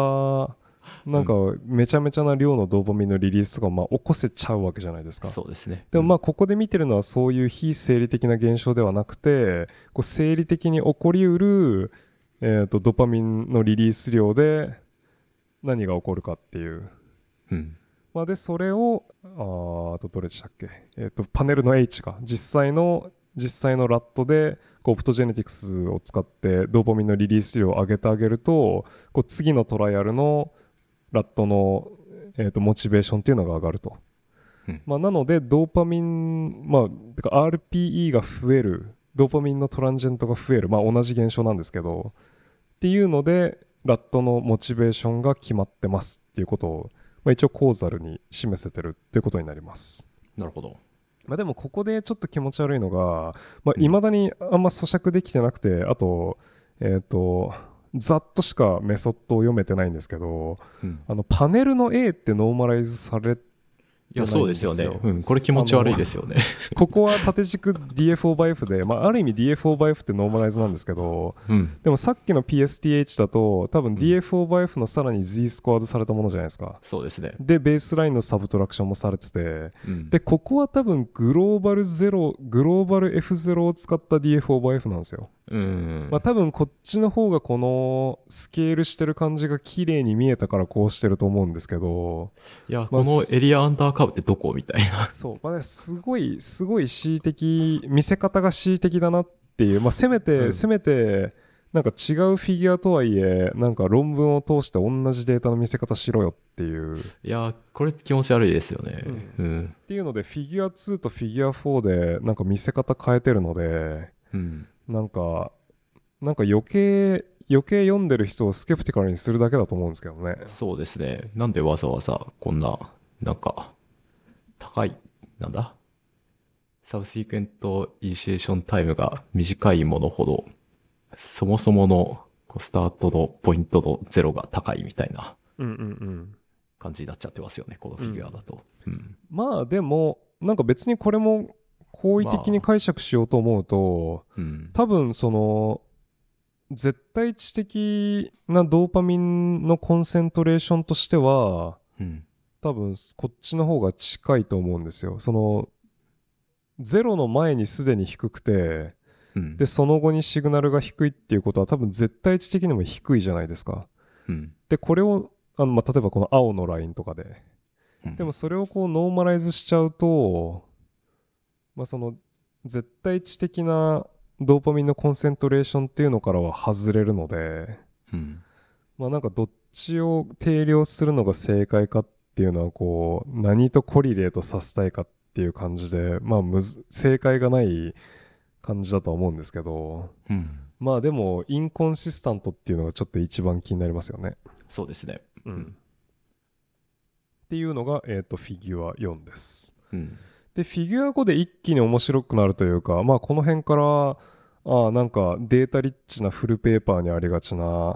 あ、こっからいきなりメカニズム詰めるっていう、うんまあ、その宮脇さんのあれで言うとそのモレキュラーメカニズム詰めるっていうのでじゃあそのドーパミンのトランジェントが増えるっていうのは何なのかと、うんまあ、例えばなんかじゃあエステラスサイクルによって、まあ、VTA のドーパミンニューロンのエキサイタビリティが変わるとかまあ、なんかいろんなメカニズムあると思うんですけど、まあ、ここで筆者らが言ってるのはどうやらトランスポーターのエクスプレッション量が変わると、うん、でまあ、特にドーパミンに集中していますけどドーパミンのリアップテイクをやってるトランスポーター DAT って言うんですけど、はい、DAT は、VTA のドーパミンニューロンに出てます。なるほど、まあ、なので、シナプスの方ってことですか。そうです、うんまあ、なのでアクソンがこう VTA からニュークレアサカンベンスコアにこうニューンって伸びるじゃないですか、うん、でドパミンをリリースしたら、そのリリースしたアクソンが DAT を使ってドーパミンをまた回収します、うん、でまた再利用するというかっていうのが教科書的なこうリリースしてリアップテイクしてと、うん、でこの DAT のリアップテイクって結構早いので、うん、まあなんていうかこのリアップテイクを例えばなんかこうブロックする薬って、まあ、すごいなんか変なこと起こるんですけど、まあ、なのでまあ、ここで何が起こってるかっていうと、そのエステラスサイクルによってダットの発現量っていうのがこのニュークレアスアカンベンスコアで変わっていて、まあ、ただニュークレアスアカンベンスコアで変わってるっていうのはニュークレアスアカンベンスコアの細胞ではなく、そこにインナーベートしてるドーパミン細胞のアクソンのダットの量が変わってると、まあ、プロテオミクスで見てるからギリ見えるみたいな。そうそうそう、そんな感じですね、うん、そんな感度あるんですね、プロテオミクスって。すげえな、うん、まあでも一応イムのレイベリングでもまあなんかそれっぽいという定量ができているので、これ B ってイムのラベリングですよね。まあそれで分かるぐらいなので結構変わってるような感じはします。まあ、もちろんその染色のインテンシティの差だけで信じろって言われたら信じないですけど、これは後で聞いた方がいいのかもしれないですけど、はい、それこそさやかさんの論文みたいにアクソンの量がそもそも変わってるのか、発現量が変わってるのかっていうコントロール、それのコントロールを取ってたかどうかちょっと分かんないです、すいません、うん、多分やるとしたらなんか例えば GFP とか RFP とか出して、そうですね、でそういうなんかストラクチャラルマーカーみたいなものがのプロテインだったり輝度だったりが変わってるか変わってないかっていうのでノーマライズすればいいと思うんですけど、うん、ここではそれはやってなかったはずです、うんうんうん、まあ、なので DAT の、面線した輝度を定量してるっていうのがメインのクアンティフィケーションですかね、うん、まあ、ただなんか電源やったり、まあ、そのプロテオミクス的なものをやったりっていうので、まあ、一応なんかトライアンギュレーションされてるので、まあ多分起こってるんじゃないのかなと、なるほど、いうふうには読めます、まあ、ちょっとそのどのテクニックも僕がめちゃくちゃクリティカルに読めるかっていうと厳しいので、僕も全然わかんないですねこれ、うん、まあそうなのかというしかないですけど、そうですね、うん、なるほど。でじゃあその DAT がなくなってるっていうのを、モデルを組んで、ドパミンのコンセントレーションがどう輝度に変化されるのかっていうのを、まあ、モデル上で、まあ、DAT の量を減らしてみると、まあ、実際フィギュア2で見れてたようにこうポジティブなトランジェントっていうのが大きくなると。でまあなんかネガティブなトランジェントも大きくなってるようには見えるんですけど、まあ特に言及はしてないですね。うん、ごめんなさい。すいません。フィギュア5の、はい、ここまでファータイルとノンファータイルっていうふうに言われてたんですけど、うんうんうん、ここからこのロワーインプロエストラスとかエストラスっていうふうに書かれてるんですけど、どう対応するんですかね、さっきまで見てたのと。これすいません、わかんないです。うんうん、多分、まあ、ファータイル、ノンファータイルと、多分時期が厳密には一致してないんだと思うんですけど、うん、ファータイルの時でダットが落ちてるので、ファータイルがローワーインプロエストラスに対応してるのは間違いないと思うんですが、うんうんうん、なんでこのワーディングが変わってんのか分かんないです。そうですね、なんでだろうと、はい、うん、ちょっと勉強します。あとなんかこうでもログなのか、そうか、うん、いやなんかこう蛍光画像の感じとこのログでログ何倍みたいなのが、うんうんうん、この数値としてこんな違うんだなっていうのが、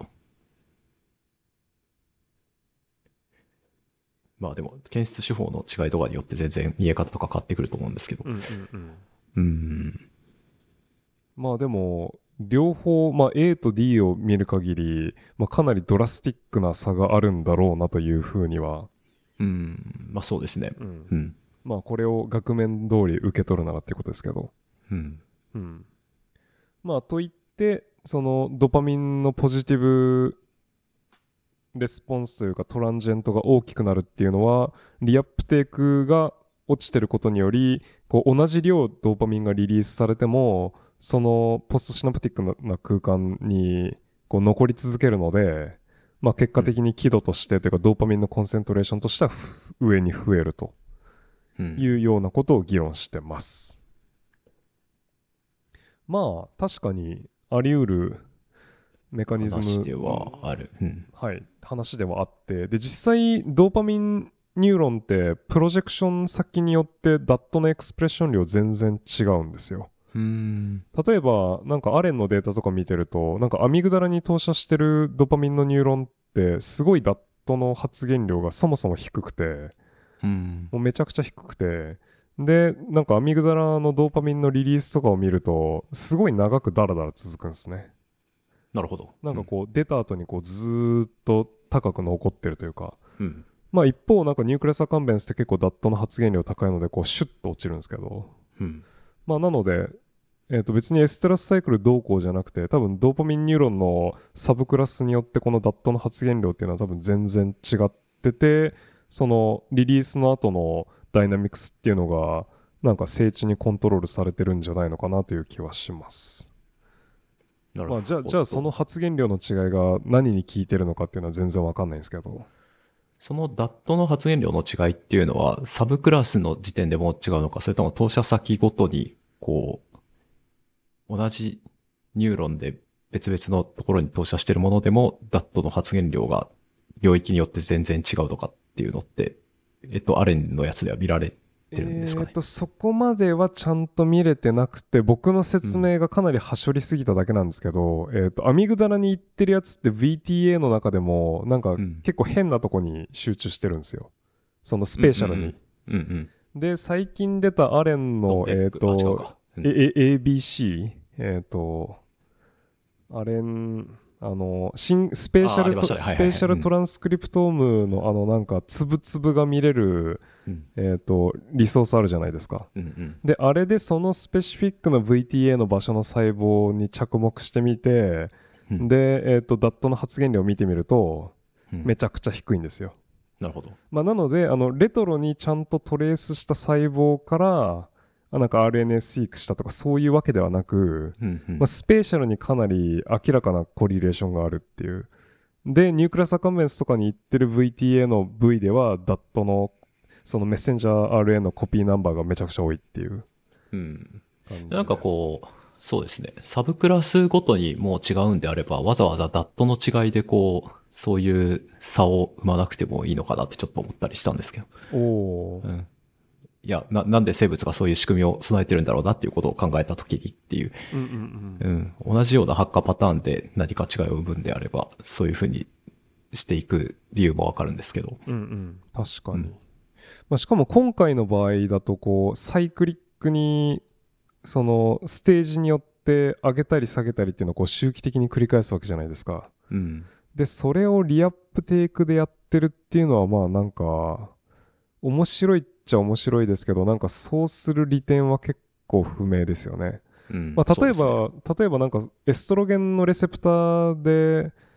そのドーパミン細胞のエキサイタビリティ変えるとかの方がなんか簡単そうじゃないですか。そうですね。なんかチャンネル誘導したりとかしてエキサイタビリティ変えるのってそんなに難しくないと思うんで。で、まあ、そこにつながるところが、まあ、最後の決めフィギュア的な、フィギュア6なんですけど、じゃあそのエステラスサイクルがなんでダットの発現量に、効くのっていうので、VTA のドーパミンニューロンの、ESR、そのエストロゲンレセプターっていうのを、ノックダウンしてやると、まあ、その現象が見れなくなりますっていう、その、ドーパミンのトランジェントが大きくなるっていうのが見えなくなりますっていう、まあ、なんかロスオブファンクション実験で、まあ、一応きれいにまとめてるっていう感じです。これは生トレースはないんですね。生トレースないですね。ここは結構かなり端折ってるというか。まあでも、なんだろう、サプリメンタリーも含めて、まあここまでその手のデータは出してるので、まあよかろうっていう感じなんじゃないでしょうか。もう本当にその F とかサマリーフィギュアなので、なんかもうすごい本当にストーリー的にまとめに来るフィギュアっていう感じですよね。そうですね。で、まあ綺麗にまとまってるんですけど、個人的には一構絶対に埋めないといけないだろうっていうロジカルギャップがあって、うん、そのダットが落ちることによって、ドパミンのトランジェントがでかくなるっていうのはまあありそうじゃないですか、うんうん、でまあそれはよくて、でそのドパミンのトランジェントが上がるっていうのが、まあ、なんかエストラスサイクルとなんか関係性があるっていうフィギュア2もまあ現象論としてはいいじゃないですか、うん、でここで、ESR をSH でノックダウンするとそのドパミンのトランジェントが上がるっていうのがまあなくなりますと、うん、っていうのはいいんですが、じゃあそのダットが落ちてるっていうのをこのマニピュレーションで見せてほしくないですか？そうですね。で多分それないと思うんですよ。うん、模式図にしか書いてない。そうそうそう。で一応サプリメンタリーフィギュア的にも細部までちゃんと読めてないんですけど多分ないと思うんですよね。うん、てかまあむしろそれなんかメインフィギュアにするべきピースじゃないですか。そうですね。じゃないとなんか2と4と5と6がつながってこないというか。うん。でしかも、うん、まあなんかフィギュアの5の定量が正しいとするとなんか電検とかプロテオミクスとかやらなくてもなんか普通に面線やるだけでこんなに差がガッと出るわけじゃないですか。そうですね。そのダットのイムのヒストケミストリーで、じゃあ普通にこのなんか SH を SH での、その ESR のマニピュレーションをやって、うん、でその後になんかニュークレオサカンベンスの面線をするだけなので、そうですね。まあすごい簡単な実験だし、なんでそれをやってないのかなというので、それもなんかやったら願ったんじゃないのかなっていう、うん、まあそう見ちゃいますけど、とりあえずまあレビュアーコメントでは絶対入りますよね。うんうんうん、まあなんか明らかに違うスライスだし、うん、そう明らかにこうフラッグシップジャーナルっぽい感じのストーリー立てフィギュアの組み方なので、アブストに引用を入れてみたいな。そうでなんかそこでなんかこの明らかな大事なロジカルギャップをそのままにして投稿ってまあないような気がするんですけどね。うん。まあ確かにちょっと気になることがあれなんで聞いてもいい？あ、違うか、はいはいはい、これでかいやフィギュア5の E でメンブレーナスの、はい E でこれメンブレーナスとイントラセルラーっていう風なので点検で見てるんですけど、うん、これはネガってことですよね。つまりその場所が変わってるんじゃなくてダットの場所が変わっ細胞の極材、細胞内というかアクソン内極材が変わってるんじゃなくて、発現量が変わってるっていうことを言いたいフィギュアなんですか。はい。あと、うん、膜上にあるものじゃないですか。で、なんか GPCR とかで結構知られてると思うんですけど、インターナライゼーションによって、うんうん、不活性化するっていうメカニズム、何でしたっけ、GPCR って膜にあるじゃないですか。うん、なんか ER かなんかの膜に移って、なんか外側からのアクセスがなくなって不活性化するみたいな、なんかありませんでしたっけ、セルバイオロジーで、うんうんうん、まあ、それじゃないよって言いたいんだろうなというぐらいしか僕は読んでなかったです、うんうん、なんかターンオーバーってこんな早い、まあそういうもんなのか。ターンオーバー、あ、タンパク質のターンオーバーっていうか、いや僕その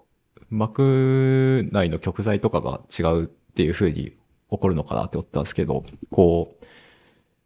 う、まあ、一回出たトランスポーターがすぐに分解されて、非機能的になって、で、また、こう、なんて言えばいいんだろう、新しいのが入ってきて、どんどん変わっていくっていう、そういうことなんですよね、多分。ああ、確かに確かに。うん、そのなんかタンパクとしての半減期っていうか安定性というかっていうのとこのエステラスサイクルのなんか数日みたいなのが合うかってことですよね。そうですね、うん、めっちゃ早いなって思って。そうですね、うん、まあするとなんかアクティブにプロテインを壊すなんかマシナリーっていうか、まあメカニズムがいるってことですよね。うんうん。あ、確かに確かに、まあ、そう考えるとインターナライゼーションを積極的にやってるんじゃないのかというのを見に行くっていうのは、まあ、実験としての筋はいいんですかね。そうですね。でも違うよっていう話なんですね、これは。なるほど。僕はちょっとその辺のセルバイオロジーは全然わからんので、うんうん、もしわかる人がいたらという感じですけど、うん、そうですね。このダットが出ると、ダットが減ると、なんかこう、それこそ、トレースが大きくなるっていうのはわかるんですけど、これってそもそもなんで、ちょっと本筋と外れちゃいますけど、リアップテイクしないといけないんですかね。リアップテイクしないとドーパミンがそのまま出っ放しっていうか、漂いっぱなしになって、うん、シグナルの SN 的にはすごい悪くなりますよね。うんうんうん。なんか徐々に悪くなっていくっていう感じですかね。徐々に悪くなっていく。もしアキムレートしてしまうぐらい発火してるんだったらそうじゃないですか。うんうん。枯渇してしまうみたいなことになってしまうのかなっていうふうに思うんですけど、そういうのは見れないのか。枯渇してるかどうかわからない。そのリアップテイクできないから再利用できなくて枯渇するってことですか？うん、そうですね。こうタスクの後半になるにつれて、こうトレースの差が枯渇していくみたいなことあるのかなって思ったりしたんですけど、多分シミュレーションとかにそれを組み込んでないので、そこまでは想定してないと思います。うん、なるほど。で、僕なんか人の手伝い実験で、ダットの超強力なブロッカーなんでしたっけ、GBR か GBR を打った状態で、なんかVTA のなんかドパミン細胞をオプトで叩き続けるっていう実験をやったことあるんですけど、なんか全然ま枯れることはないっていうか。へえ、そうなんですね。でここって多分ダットの量が減ってるだけで、ブロッカーに比べると多分影響は少ないわけじゃないですか。でも別にオプトで叩くと出続けるので、なんかそんなちょっとやそっとじゃなんかこうベジクルリリースするものがなくなるっていうレベルで枯渇してる感じはなんかなさそうですけどね。うん。こいつは何のためにいるんでしょうね、しかし。そうすると。こいつ、ダット君は。なんかなんだろう、サイコロジー的な方向からの意義づけをすると、それこそ八木下さんとかがプロフェッショナルって感じなんですけど、エリジビリティトレースっていう考え方があって、なんかこう CS と US をアソシエートするのに、あんまり間を離しすぎるとアソシエーションできないよと、っていうのその枠っていうのと、そのドパミンを使った3ファクターラーニング、プレポストドーパミン、プレポストドーパミンみたいな。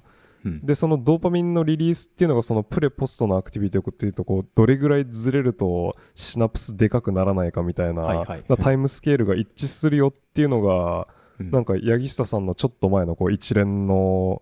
なんかスライスの仕事とビボの仕事のを合わせたなんか合わせてのディスカッションなんですけど、それを考えるとドーパミンって結構短くないと、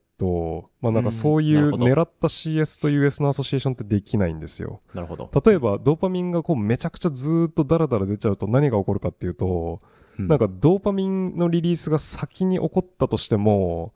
その後にプレとポストの活動があったらスパイにでかくなっちゃうじゃないですか。そうですね。っていうのでなんか特定の CS の情報を強化するっていうラーニングがおかしくなるんですよね。それが統合失調症なのかもしれないし、なんか ありとあらゆるものをこうなんかアソシエートしてしまうというか、なんか妄想とかってある意味そうじゃないですか。なんかこうあの人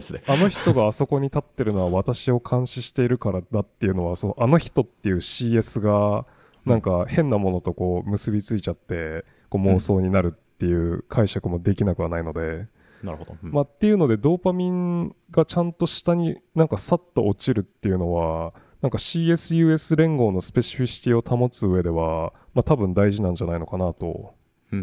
いう感じはします。僕のその柳下さんの仕事の解釈というか、なるほど。そうすると 2G のトレースのこの半減期みたいなのはちょっと変わってきそうな気がするんですけど、2G の、すいません、2G のラット G037 の、ファータイル、ノンファータイルの、この、グラブのトレースですね。が変わってくる。この、落ちる速度がちょっと変わるのかなっていうふうに、もしこう、なるほど、うん、確かにその多分シミュレーション的にはダットを落とすと、うん、そのオフタウっていうかディケイのタウが長くなると思うんですけど、ここだとそれよりは普通にアンプリチュードがでかくなってるように見えますよね。そうですね、うん、そうですね、確かにね、そうですね。まあ多分そこを突っ込まれるんじゃないのと言って、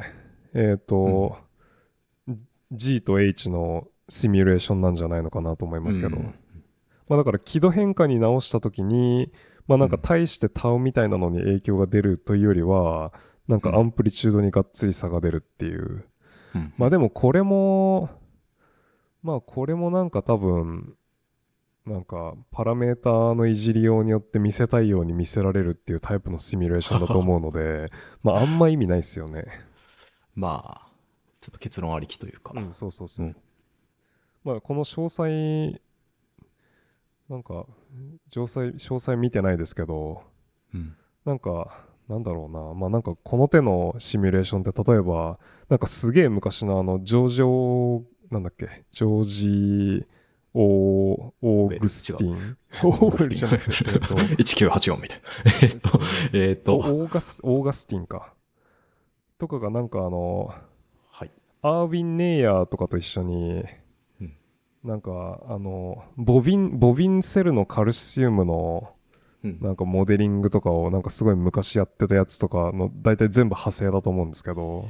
いや僕知らないその仕事、すいません。多分だって80年代とか70年代とかの多分モデリングの仕事だと思いますよ。まあだからそういう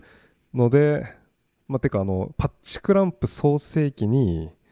その細胞内カルシウム動態とかをこうなんかモデリングして、でなんかカルシウム台とかで輝度を見るとそのカルシウムの動態と輝度がどう変化するっていうのをこうモデル化しましょうみたいな。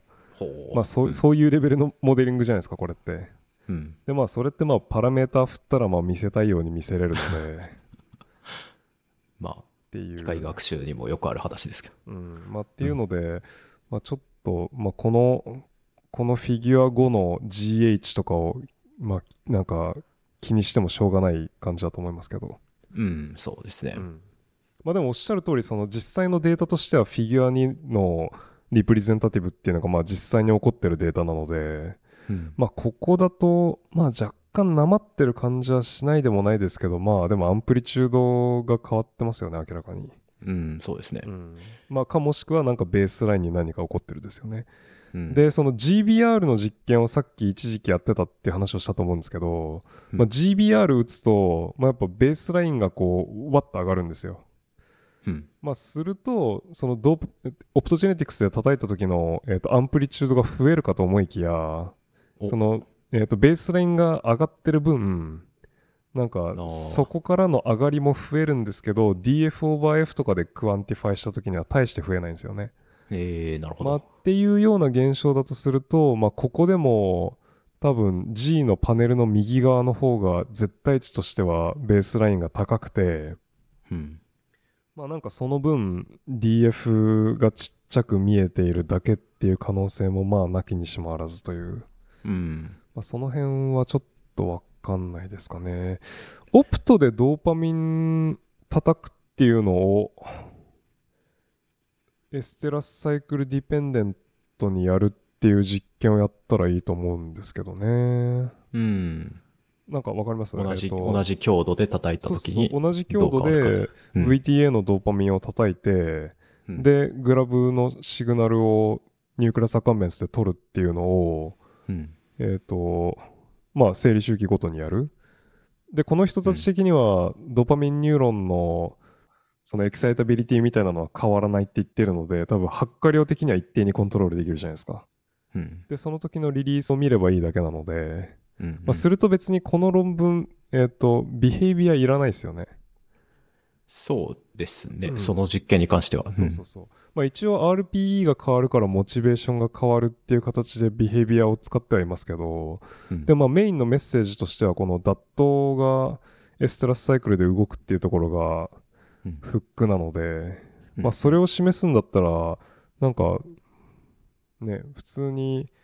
なんかビボのマウスをスライスっぽい感じで使うというかこうオプトで叩いてコントロールした方がなんか綺麗な結果にはなると思いますけど。うん確かに。うんうん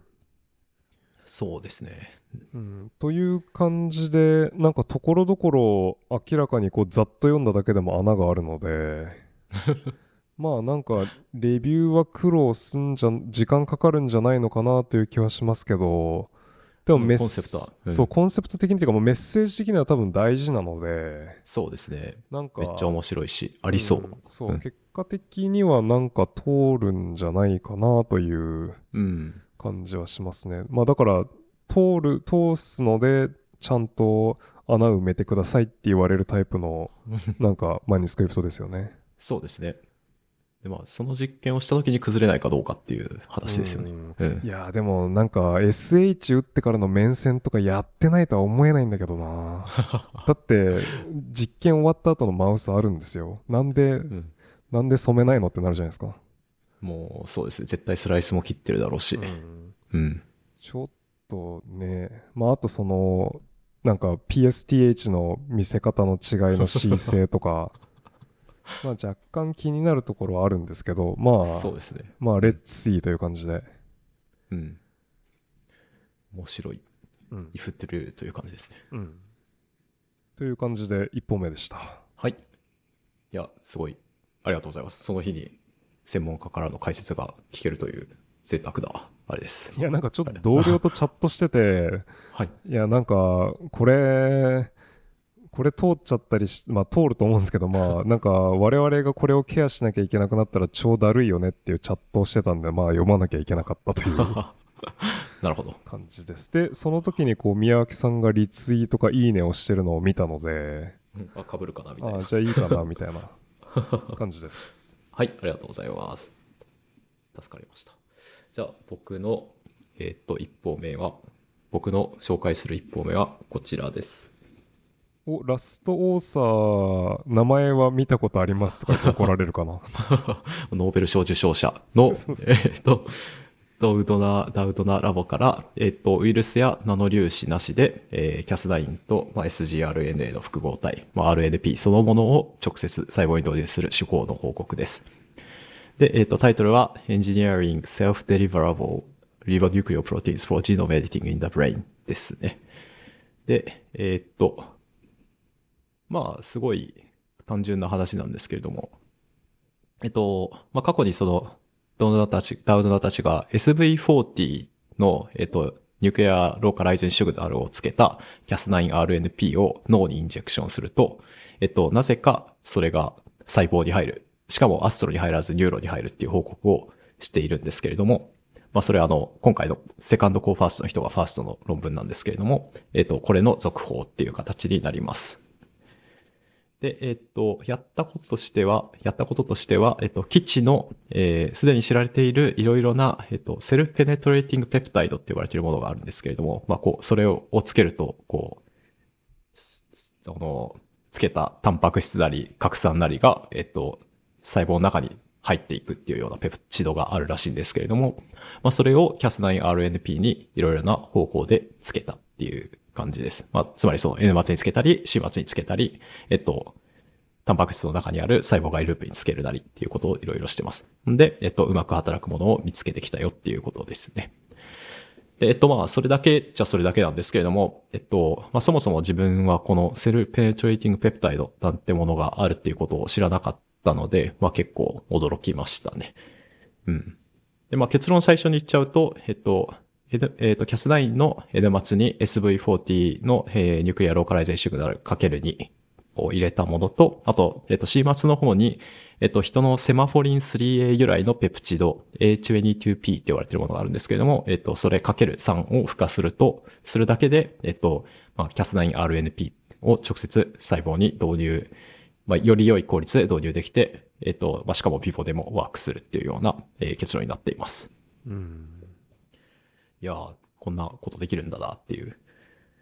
これできたらなんか、腸炎新規とかないラボでも簡単に Cas9 とか使えて結構嬉しいのかなっていうふうに思ったりするんですけど。うんうんうん。うん、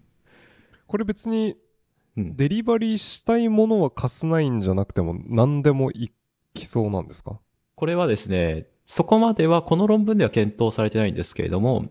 セルペネトレーティングペプタイドの中の一部では、なんかこう、アンティボディ、それこそイントラボディ、なんか細胞内で働く、こう、アンチボディみたいなのを、こう、癌細胞に入れたりするっていうので、こう、使われてるんで、なので、こう、まあ、タンパク質によっては入るのかなっていう。なるほど。なんか、ペイロードの長さとかってディスカッションされてたりします？この論文ではディスカッションはなかったですね。でも、多分、あるとは思います。なんか、そういう、まあ、それこそなんか、セルペネトレーティングペプタイドとして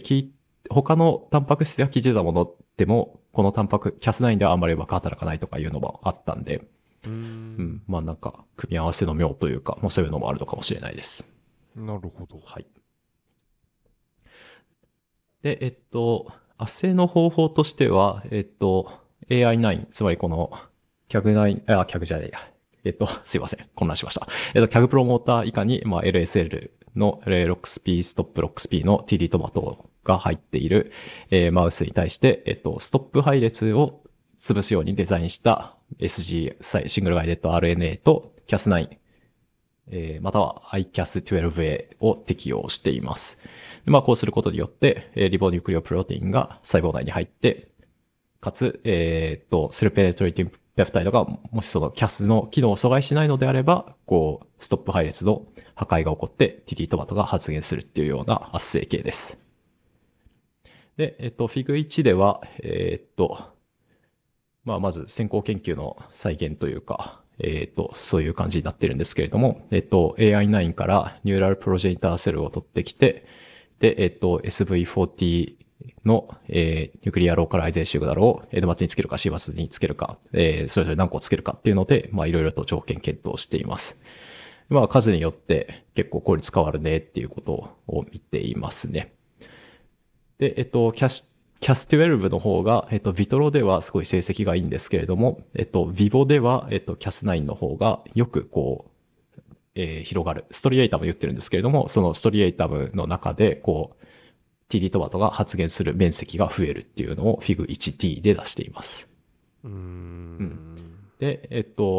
まあ、そのお隣の、こう、フィギュアで、Cas12 の方が、その、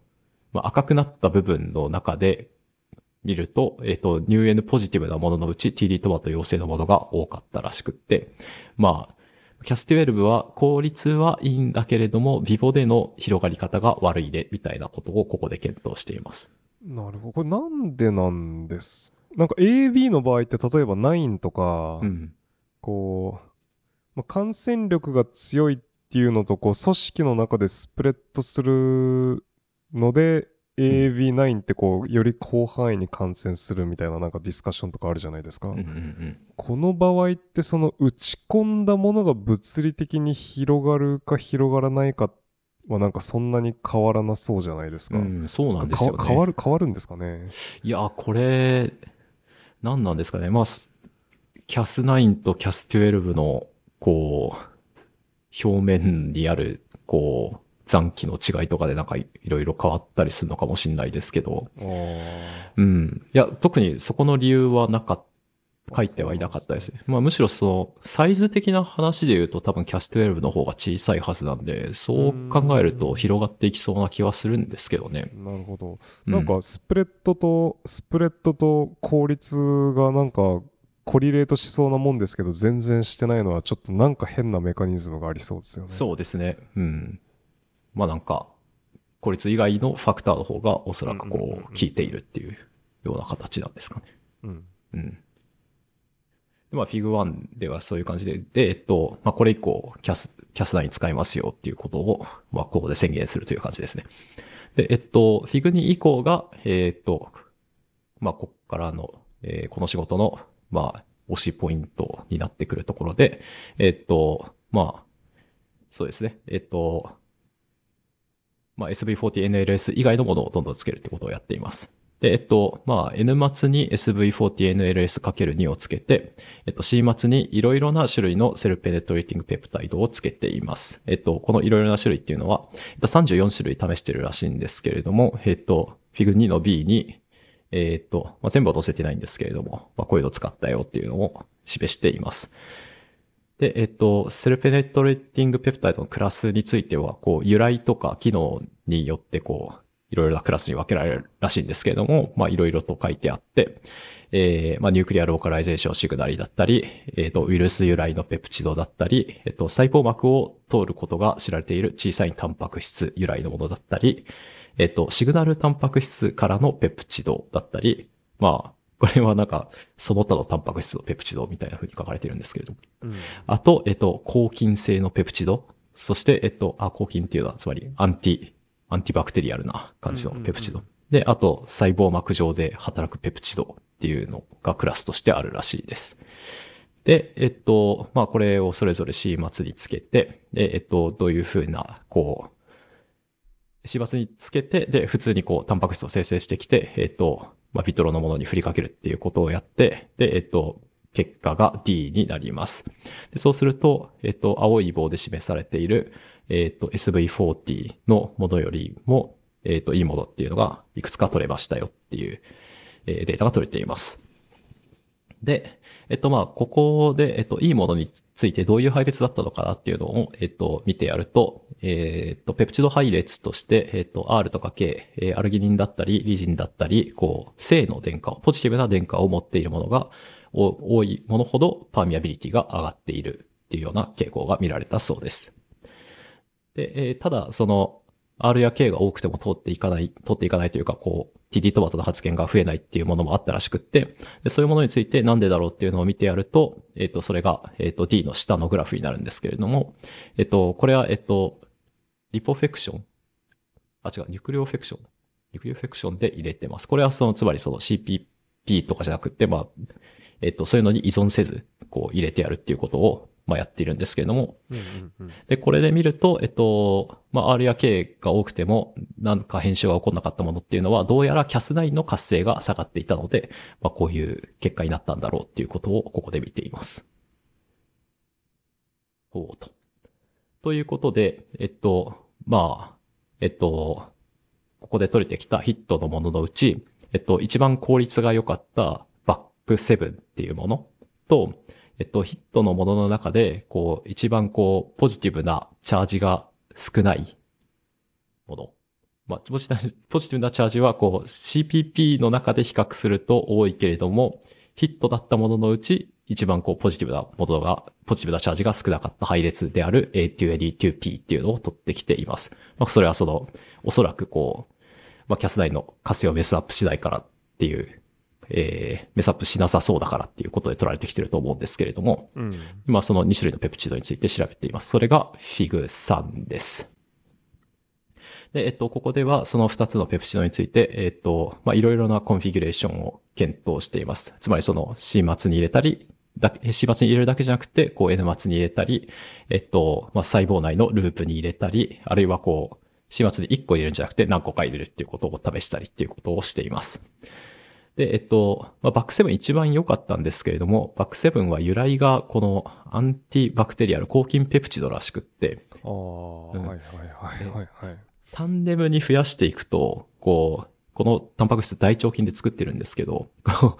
やせば増やすほど大腸菌が死んでいって、こう十分量取れないっていう問題があるらしくって、まあ、タンデムに入れられないっていう問題があったらしいです。で、一方で A2A2P をタンデムにつないでいくと、まあ、何個かタンデムにつなげられるんですけれども、なんかあぐっちゃうっていう傾向があるらしくって、で、それの対策として、Cas9 で、こう、外に向いている、そう細胞質に向いている、システイン酸基をセリン酸基に変化させるっていうことで、あぐることを減らすっていうような工夫をしています。これが Fig さんの Cas9DS って書いてあるやつですね。14番、15番とか書いてあるやつ。これでは、こう、C 末に A2A2P3 を、A2A2P を3個タンデムにつないだものを入れてるんですけれども、まあ、こう DS にしてやるとあまりあぐらないっていうようなことがあって、まあ、嬉しいらしいです。で、まあ、いろいろなことをやっているんですけれども、結論としては F になっていて、こう、N 末に SV40NLP×2 を、C 末にセマフォリン3由来のペプチド A22P×3 を付加したものが一番効率が良く、ビトロのニューラルプロジェニターセルの、圧生では 70% の細胞で、こう、TD トマトを発現するっていうようなことを、結果が得られましたよっていうことを言っています。それで、これが一番成績が良いということを言っています。うん。なるほどと。で、じゃあ、ビトロで、こういう結果が出たので、あ、その前に、そうだ、メカニズムの検討も一応ここでやっていて、Fig S7 になるんですけれども、まあ、エンドサイト質阻害剤でこういうエディティングが減るっていうことを見ているんで、まあ、おそらくエンドサイト質依存に、エンドサイト質がメカニズムとなって、こう入っていくっていうようなことが起こっているんだろうっていうことが考察されています。ちなみにそのディスカッションで言っているだけで実験では示されていないんですけれども、このセマフォリン 3A 由来のペプチド A22P っていうのは、ニューロピリン受容体にくっつくっていうことが知られていて、で、まあそういう、なんだろう、まあ神経細胞が発現していそうなものにこう、くっつくことっていうのが、まあなんかこう、入るのに重要なんじゃないかみたいなことをこう、ディスカッションしていましたね。うん。うん。なんか、ニューロピリン、その、癌細胞にもたくさん発現するらしいんで、癌細胞にモノクローナル受容体を入れるっていうのに、もともと使われている CPP らしいです、これは。うんうんうんうん、で、戻って、微棒での検証になっています。Fig4 ですね。これは、SV40NLS だけのコンフィギュレーションに比べて、今回、できた、こう、A22P のコンフィギュレーションがどれくらいいいかっていうのを見ています。で、A で、まあ、見ているんですけれども、あ、違う。これはまずビトロですね。ビトロで、低容量でも結構エディットできるよっていうことを、言っていますね。低容量？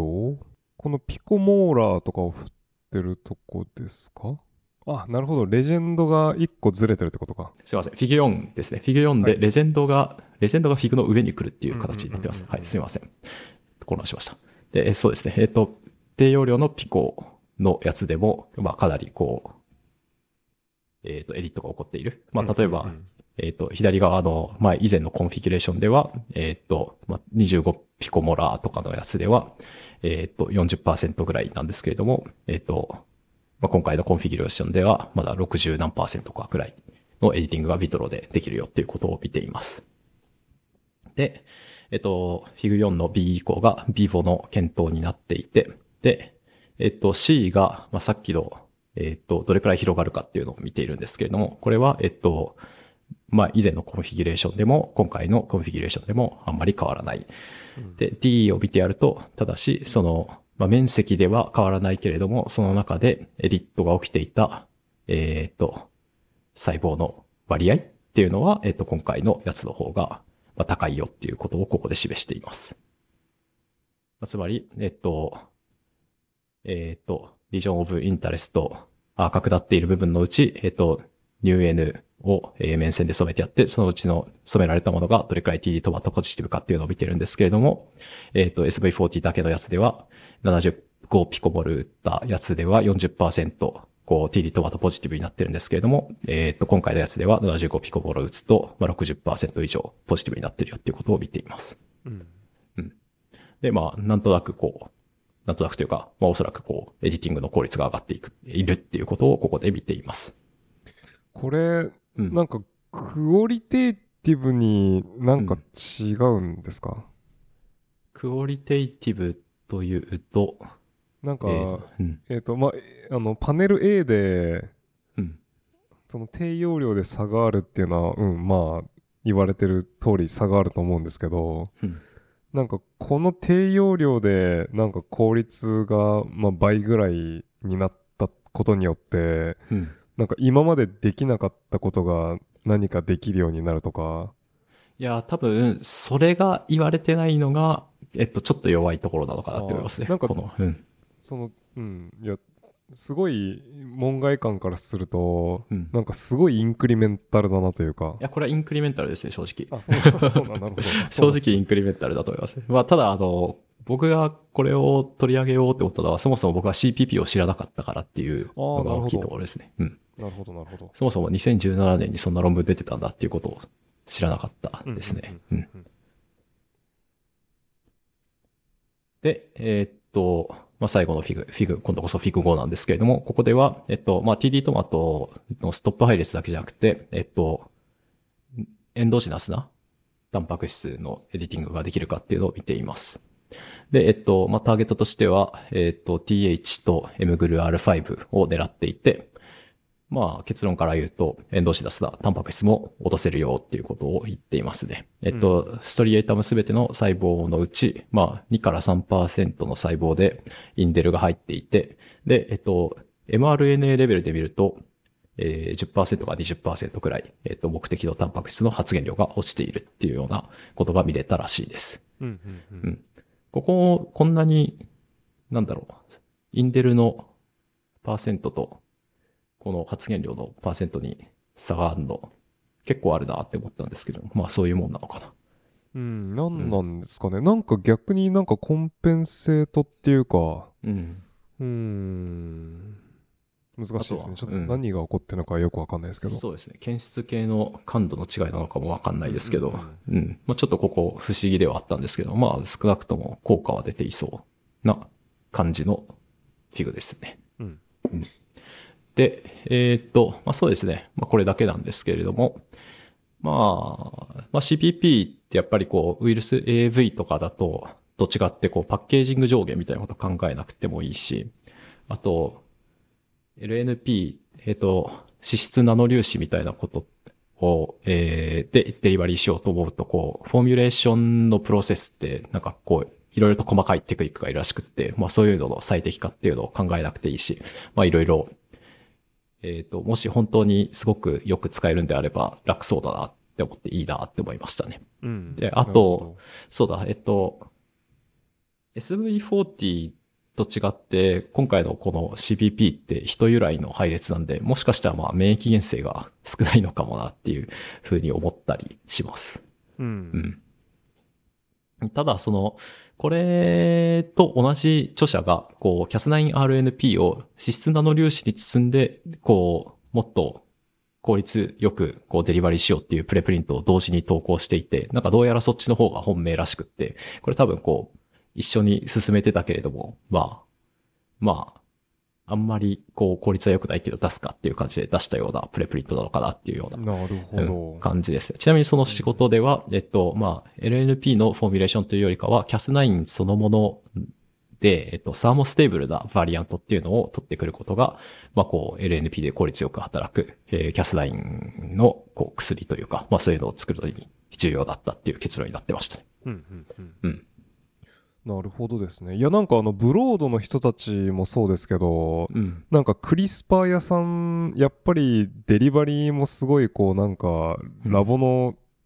結構なリソースを割いて一生懸命やってんですね。そうですね。まあやっぱ、デリバリーできないと使えるものが少なくなって、肝臓しかこう、エディットできないみたいな感じになっちゃうんで。うん。なるほど。最後の宮脇さんのコメント的にそのウイルスだとパッケージングの時の長さがっていう感じでしたけど、うん、でもまあこのシステムでペイロードの長さの限界どんぐらいかってまあわかんないわけですよね。わかんないですね。うん、そうですね。まあ、ただ少なくとも Cas9 が入るっていう意味では AAV よりかは大きいのかもしれない。うん、なるほど。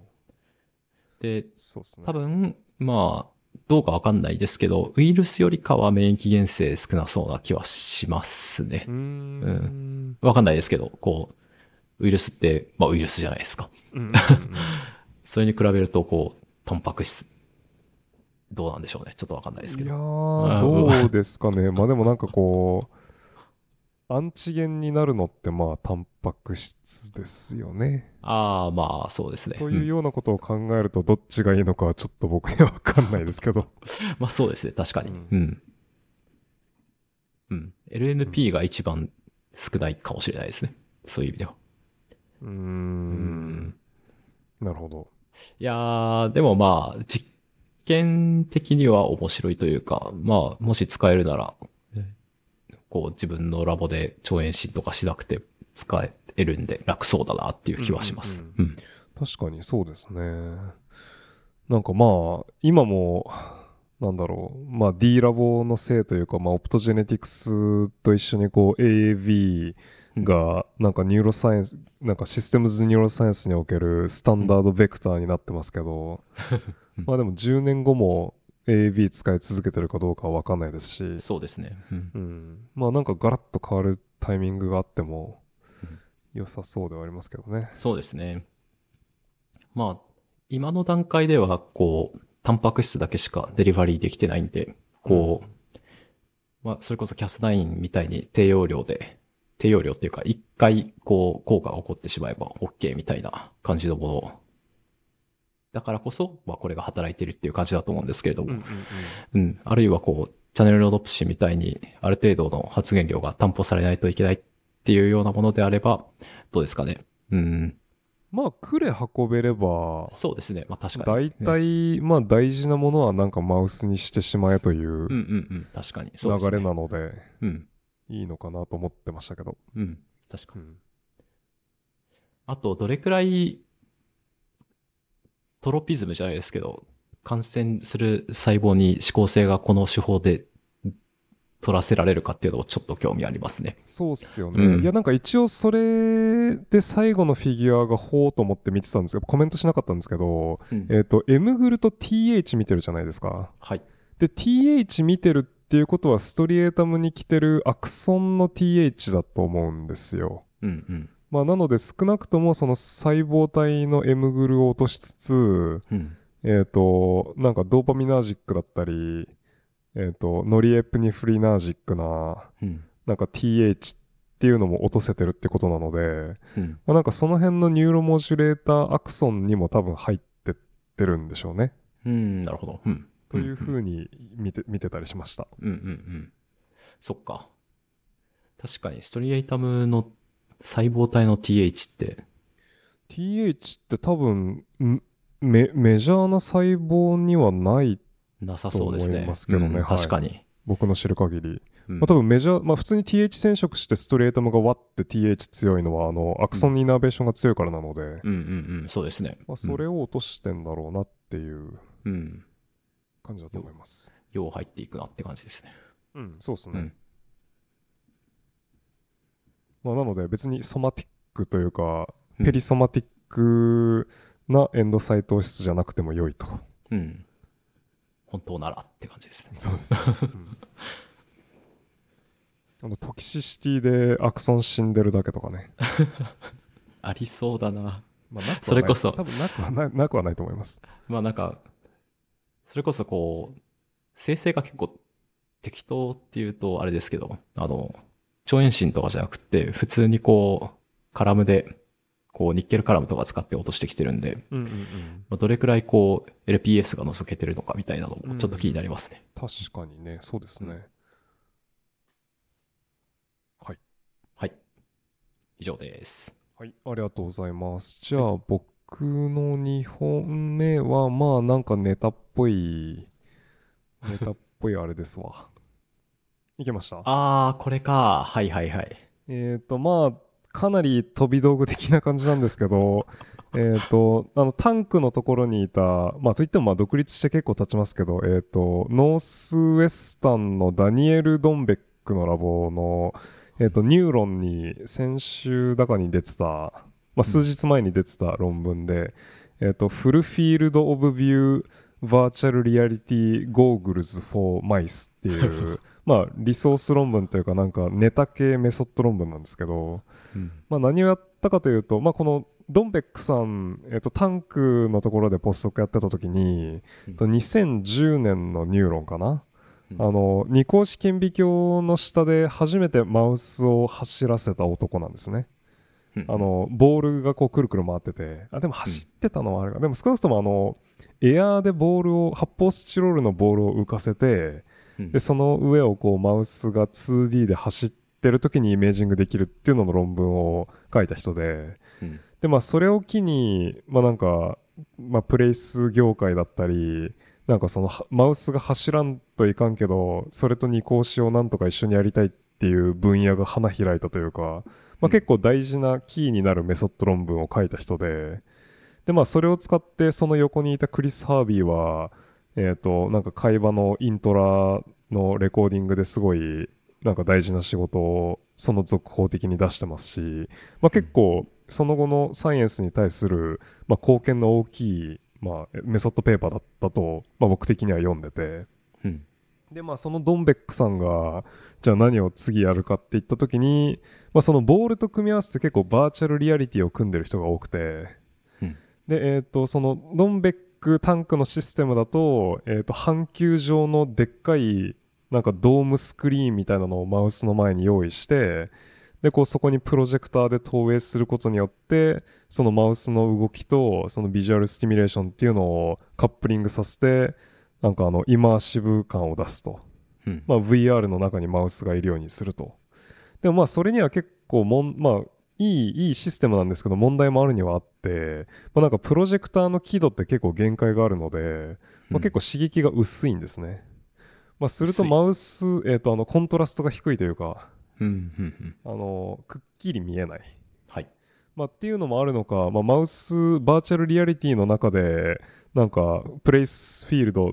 プレイスセルのレコーディングとかをするとなんかプレイスセルちゃんと見えないとか、うん、あとなんかそういう活動がスパースになっちゃうとかなんかいろいろ問題が言われてて、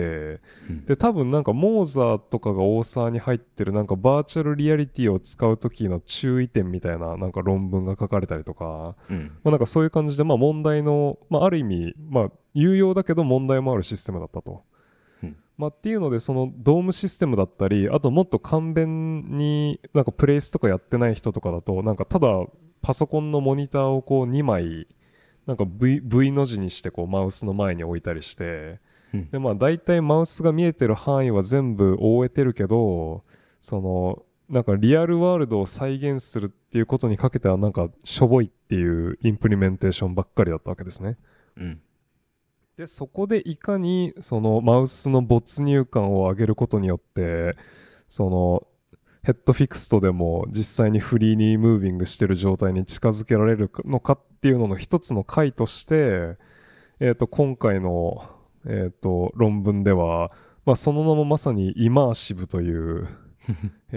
なんだっけミニエチャーローデントステレオイルミネーション VR でイマーシブらしいですけどまあ、愛はどっから来たんだっていう愛略称の中にも入ってないですねそうだってMから始まってるじゃんっていう略称の中にも入ってないまあなんかこうアップルフォロワー的な愛なのかもしれないですけどいやーなんかどっちかっていうとマウス版オキュラスって感じしますけどねいやそうなんですよねまあてかまあそうマウス版オキュラスを想像してもらえばいいですはいっていうので、うん、まあ何やってるかっていうとまあそのスクリーンに投影したり、モニターをマウスの前にこう立てまくるみたいな感じではなく、うんマウスの目の前にスクリーンをこう置いてでこう全視野を覆えるようにすると、シミュレーションがフィギュア1にあって、まあ、実際にこう物を見てるかその実際にその空間にいるかのような形でまあ、マウスにとって見えますよと、うんでまあ、マウスやっぱ人間とかカルニボアとかと違ってこうどっちかというと食われる動物なのでこう目が横に向かってついてて、うんまあ、カバレッジは広くてバイノキュラーリージョンその両目のかぶってるリージョンが狭いっていう感じの動物なので、まあ、それをカバーするのにこうなんかオキュラスみたいにただ前にあればいいわけじゃなくて、まあ、2つモニターが必要なわけですよね、うん、でこう2つこう目の前に置いてあげてでこうレンズでいい感じに補正をして、まあ、そのシミュレーションとかをして、まあ、うまいこと 3D 空間内にマウスがいるような形でインプリメントできましたというような感じです、うん、でまあ最初のフィギュア1はコンセプトでフィギュア2はなんか ZMAX とかのオプティカルシミュレーションデザインなんですけど、はあ、まあ面白いのがまあでフィギュア3もまあある意味コンセプトっていうかまあ CAD のデザインなんですけど、うん、で、まあユニティ使ったその 3D 空間のあれとかもまあなんか最近なんかまあゲームで使われるあれですけど、まあ、ニューロサイエンスでもまあ人によっては結構ユニティ使ってると、うん、といってまあ一番意味のあるフィギュアとしては多分フィギュア4で、じゃあこのイマーシブシステムを使うと今までのなんかただこう前にモニターを並べるだけの VR に比べてどれぐらいこうマウスの没入感が上げられているのかっていうのをこう行動レベルでテストするためにこうコリドを走ってある一定のポイントでこうリウォードがもらえるっていうようなタスクをこうマウスに解かせると。でその時こうディスタル Q 的なこうビジュアル Q みたいなのがその空間にあるので、あ大体この辺に行けば水がもらえるのかなっていうのでマウスはこうアンティスペートリーなリッキングをそのもらえる場所に行く前ぐらいから始めるわけですけど、まあそれが今回のイマーシブを使うとまあ今までのコンベンショナルな VR よりもまあなんかマウスの学習がいいというかまあ行動の反応がいいと、うん、いうようなことを示してます。これパネル C ですね。で、まあ、もう一個あとマウスがインネートに怖がる、ルーミングスティミュライっていうこう黒い点がでかくなる、まあ、ちょうどこう遠くから鳥が飛んでくる刺激がそういう風に見えるから、まあ、マウスは逃げるんじゃないのかというエソロジカルな、まあ、説明がされることが多いですけど、まあ、その刺激を、まあ、このイマーシブとこれまでのコンベンショナルな VR でやってやると、まあ、コンベンショナルな VR だとそもそもなんかルーミングをマウスはまあ全くまあ気にしないというか、まあ、特に大した行動は起こさないんですけど、うんまあ、今回のイマーシブを使うとうおっつってこう逃げたり、まあ、その後なんかフリージングしたりっていうような結構ナチュラルな、まあ、実際のフリーリームービングでルーミング見せた時に近い行動を示すっていうのでまあ構造的には確かに没入感上げることに成功できてるのかなという感じはします。うん、こっちは綺麗ですね。うん、すごい。まあというか、うん、ネガティブデータが悪すぎるという。ネガティブ。いやなんか、はい、うん、そもそも上に二格子あるし、うんうんうん、ルーミングというかなんか、まあ、上になんかいるけどみたいなそんな感じしますよね。ベースされて。ねうん、いやだから実際コンベンショナルなVR のシステムだと、まあ、前についたてがあるだけなので、うんまあ、そこでルーミング出されてもねマウス的にはまあうんって感じですよね。この2格子どかしてくれって感じですよね。そうそうそう。まあっていうので一応なのでこう全点球に近くカバレッジできる今回のシステムの利点はまあこういうところにあるのかなという感じがします、うんうん、で最後にフィギュア5で、その、まあ、2格子イメージングと組み合わせたことをやっててで、まあ、ここはただ単にデータを見せてるだけでなんかここでちゃんとした比較をやってほしかったんですよね。例えばだからそのプレイスフィールドを取ってそのプレイスフィールドの完全性というかそれがどれぐらいフリーリームービングに近いのかっていうのをこれまでのコンベンショナル VR と今回のシステムで比べてほしかったんですけどなんかちゃんとそこまでの詳細な解析をやってなくてただ2格子と一緒に今回のシステムが使えるよっていうののなんか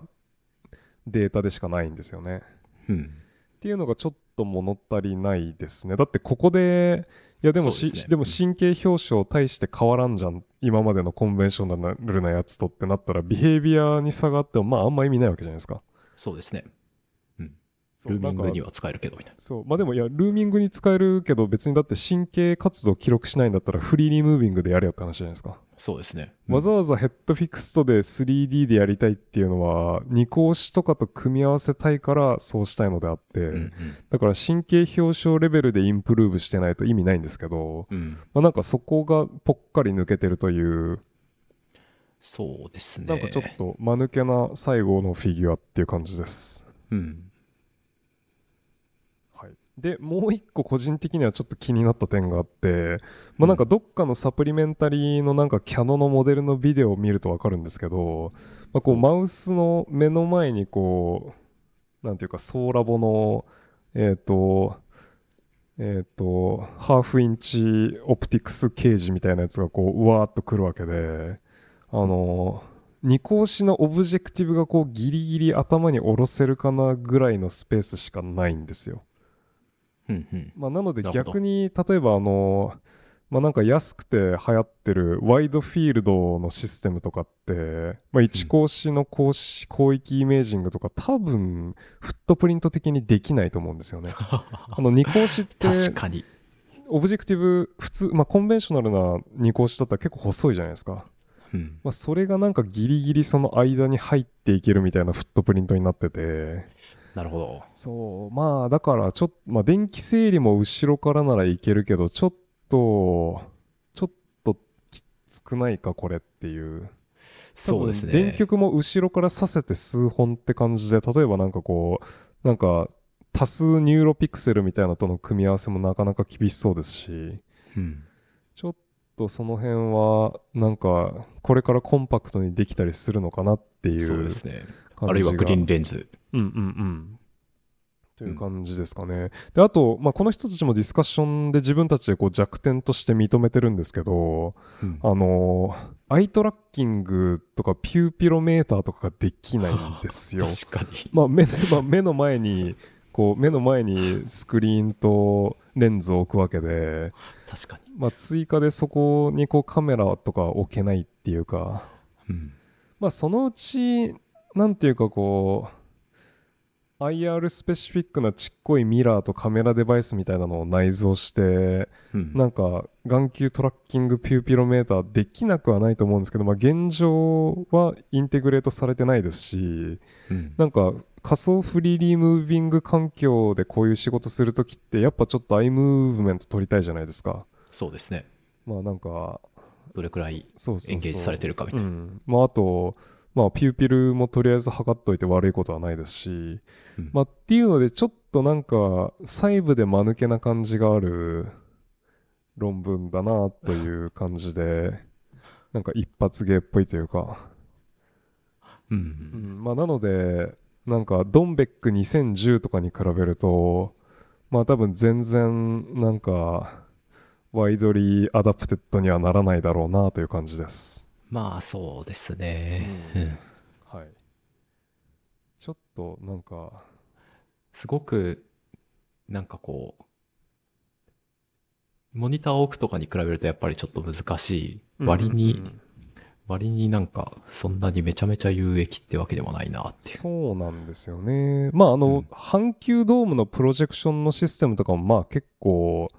アラインメントっていうかそのカリキュレーションめんどくさくはあると思うんですけど、うんまあ、今回はそれに加えて多分光学デザインとかもまあ自分でやるんだったらやらないといけないし、うんまあ、多分 ZMAX と CAD のデザインとかは多分公開してるのかするのか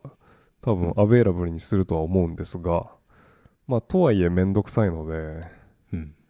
なんかね普通のことやるんだったら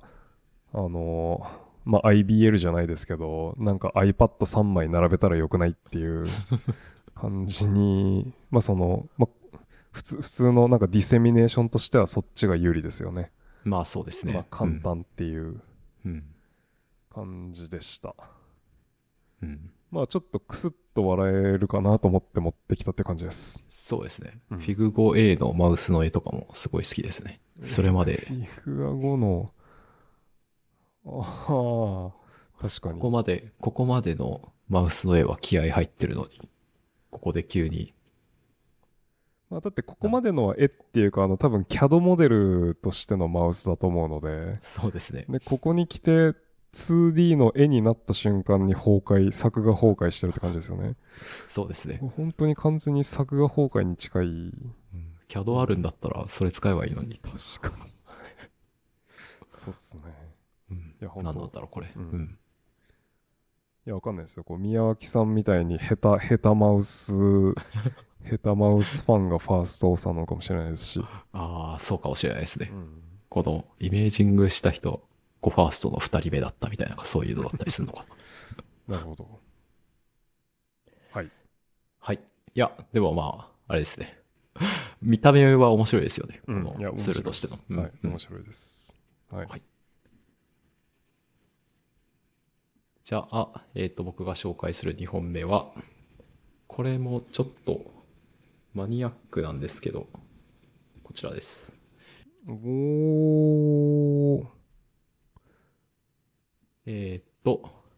入れてますか？ちょっと何をやってんのか全然想像つかないな。はい。じゃあ、はい、ジョンズ・ホップキンスの、ルイサ・コーチェラって呼ぶのかな、ラボから。で、細胞種特異的なマイクロ RNA の動程を、こう、ファックスとか、IP、免疫沈降なしで、バルクの、こう、RNA seq から行えるよっていう方法ですね。で、タイトルとしては、MIMESeq 2.0。A method to sequence microRNAs from specific mouse cell types っていうやつです。で、もともと MIMESeq っていう方法が、Nature Methods に2018年出ているんですけれども、MIMESeq 1.0 では、線虫やハエでは動く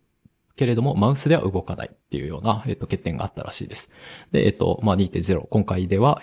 マウスや人の細胞でも動くものを作ってきたよっていう報告になります。なんでこれを取り上げたかというと、マイクロ RNA そのものがこう、創薬の薬としてこう、面白いっていうのはあるんですけれども、個人的にはマイクロ RNA の配列というよりも、それのターゲットになるシークエンスにちょっと興味があって、なんでかっていうと、こう、細胞種特異的なマイクロ RNA による、こう、トランスジーンの分解っていうのは、こう、AAV による、こう、トランスジーン発現細胞種の限定に応用できるっていうことがあって、例えば、こう、つい最近、アストロサイト以外での、こう、発現を抑制するためのマイクロ RNA ターゲットシーケンスが、こう、ネイチャーコミュニケーションズに、こう、報告されてたりするんですけれども、そういうような使い方ができる。うん、なるほど。だからこう、プロモーターとかエンハンサーとかカプシドでは、こういう細胞種に発現させますっていうことができるんですけれども、それに重ね掛けする形として、でもこの細胞種では発現させませんっていうような、こう、プラスの条件、ノットの、こう、条件付けっていうか、条件がこう、重ね掛けできるっていうのが、いいと。でも、ただ、そのマイクロ RNA、この細胞種ではこういうマイクロ RNA が発現してるねっていうのを調べようと思ったら、こう、ファックス使わないといけない。それってこう、設備がないとできないし、ファックスで見るんであれば、こう、特に神経とかディソルのがすごいめんどくさいから、こう、処理に時間かかっちゃって、マイクロ RNA とかちゃんと正しいものが見れてるのかっていうのが、わかんなくなっちゃうかもしれない。で、一方で、こう、免疫進行では、こう、あんまり SN 比が高くないっていう問題があるらしくって、その解決策として、今回のMIMESeq 2っていうのは結構良さそうですねっていうような、ことを思いながら見ていました。うん、で、Fig 少ないんですけれども、まず一番最初に見てもらいたいのは Fig S1 で、というか Extended Data Figure 1ですね。になります。ここの A で、どういう原理かっていうのを説明してるんですけれども、RNA の3プライムエンドのこのリボースの2番目の炭素についているアルコール。この、RNA が DNA じゃなくて RNA たるゆれんになっている OH のところ。ここを、このアルコールをメチル化する酵素っていうのをこう細胞種特異的に発現させますと。で、その後に、こう、バルクで RNA を抽出して、で、ペリオデイと、可溶素酸塩かなっていうので、こう、酸化処理してやると、酸化処理するっていうことをして、で、その後に、こう、映動して、サイズセレクションによってスモール RNA を切り出すっていうことをします。で、このペリオデイトによる酸化処理っていうのが、すごい大事で、これは、どういう処理かっていうと、もし、ジオールがあれば、そこの、ジオールっていうのはこのアルコールがこう、2個並んでるみたいな構造ですけれども、そこの、CC の結合を切りつつ、両方のアルコールをアルデヒドに酸化するっていうような、ことをする、処理です。で、リボースの2番目と3番目の OH、2番目の炭素と3番目の炭素についている OH っていうのは、まさにジオールなんで、もし2番目の OH がメチル化によって保護されていないのであれば、そこが両方アルデヒドになると。でも、メチル化によって保護されていれば、アルデヒドの酸化が起こらないっていうことですね。で、こうすると何がいいかっていうと、マイクロ RNA をこう NGS とかで読もうとすると、この3番目の OH に対して、こう、アダプターをつけないといけないんですね。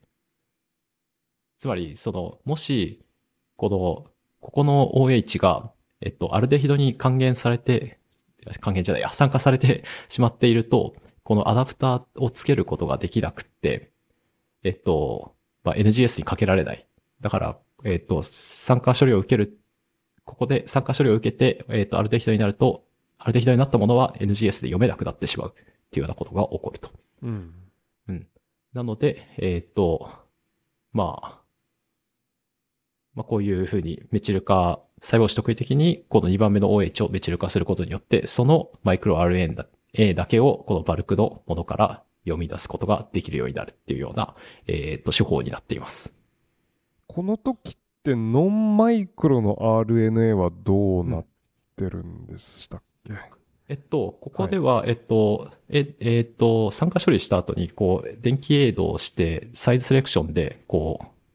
切り出しちゃってるんで。ああ、そっかそっか、うん。別に残ってても、その長さで短いやつだけは後で分けるからいいという。うん、そうですね。というのが一つと、あとでちょっと言うんですけど、おそらく、そいつらはメチル化されていないですね。おー、はあ。後でちょっとその仕組みについては言います。はい、僕もそれ最初思って、もしノンマイクロの RNA も、メチル化されていたら、もっと、有用やん、みたいな、有用っていうか、応用範囲広いやんと思ったんですけど、おそらく今の仕組みでは少なくともできないだろうなっていう感じがします。なるほど。うん。で、じゃあ、今回の MIMESeq 2っていうのがどういうふうにやっているのかっていうのを、Fig 1で、説明していくんですけれども、まずその前世代のMIMESeqっていうのは、何をやっていたかっていうと、ある特定の細胞種に、植物由来の、メチル基転移酵素みたいなのを発現させていたんですね。で、ただ、その植物のメチル基転移酵素っていうか、もう一回やらせてください。すいません。植物の場合、マイクロ RNA を作るときって、メチル化されるらしいんですよ。マイクロ RNA のこの2マッタのところが、そもそも自然に。で、そういうのがあって、だからマイクロ RNA を基質として、ここの部位を、メチル化するっていう酵素があるんで、じゃあそれをハエとかに発現させてやると、うまくいくねっていう話だったんですけれども、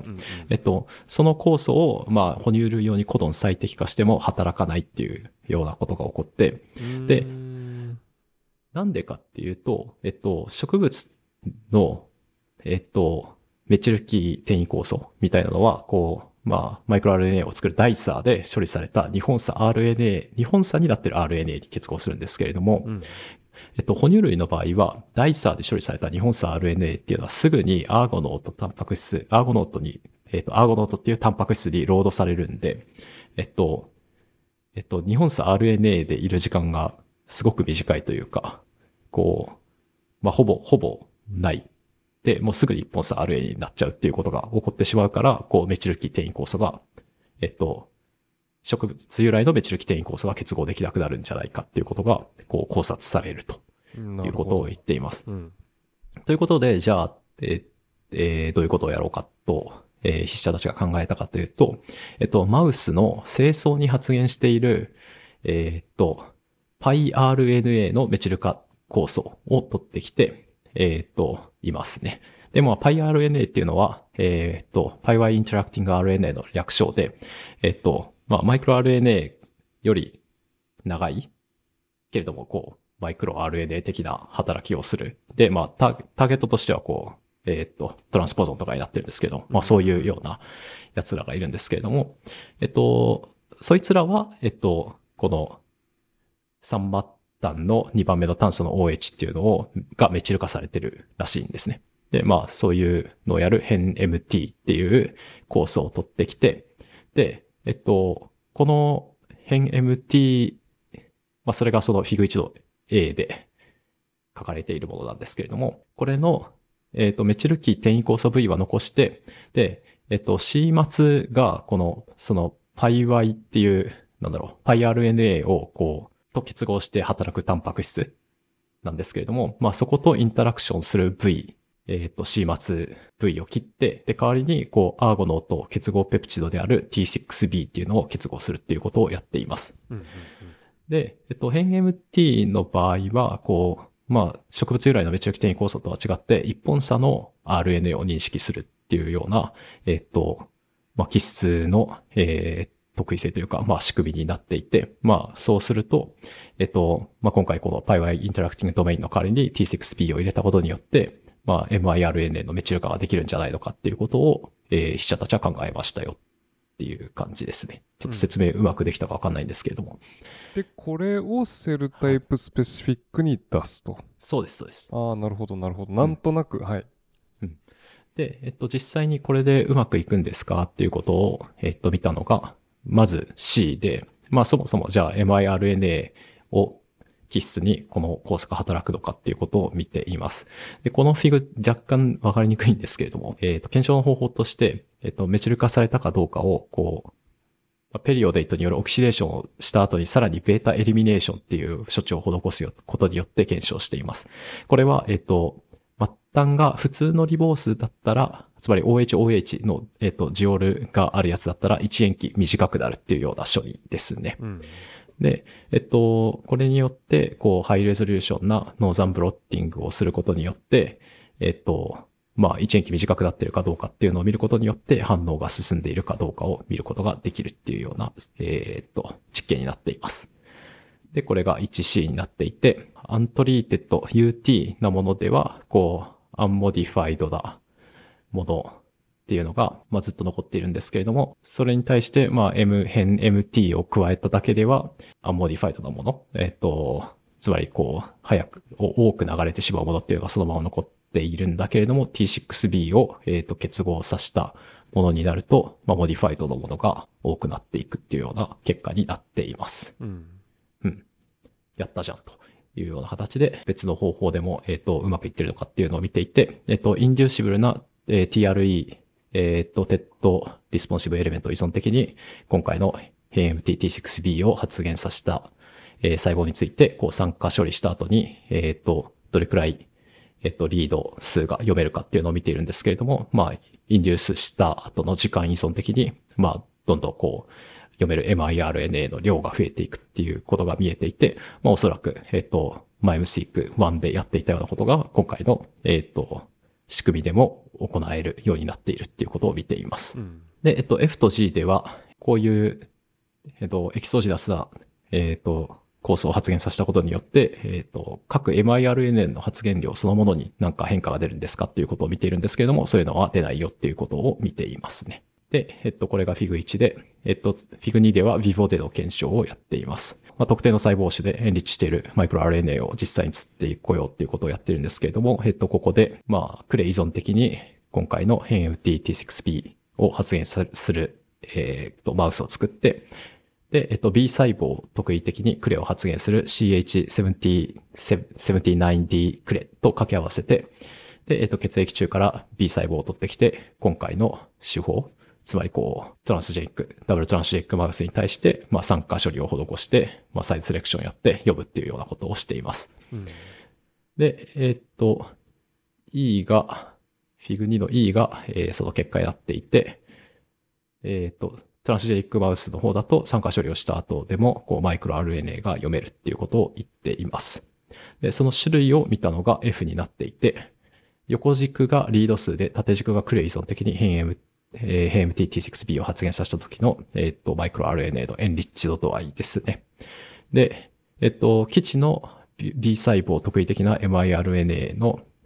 が、こう、どんどんエンリッチされている一方で、まあ別の miRNA、例えばこう、赤血球にあるような miRNA とかが、酸化前は読めてたりするんですけれども、そういう、この、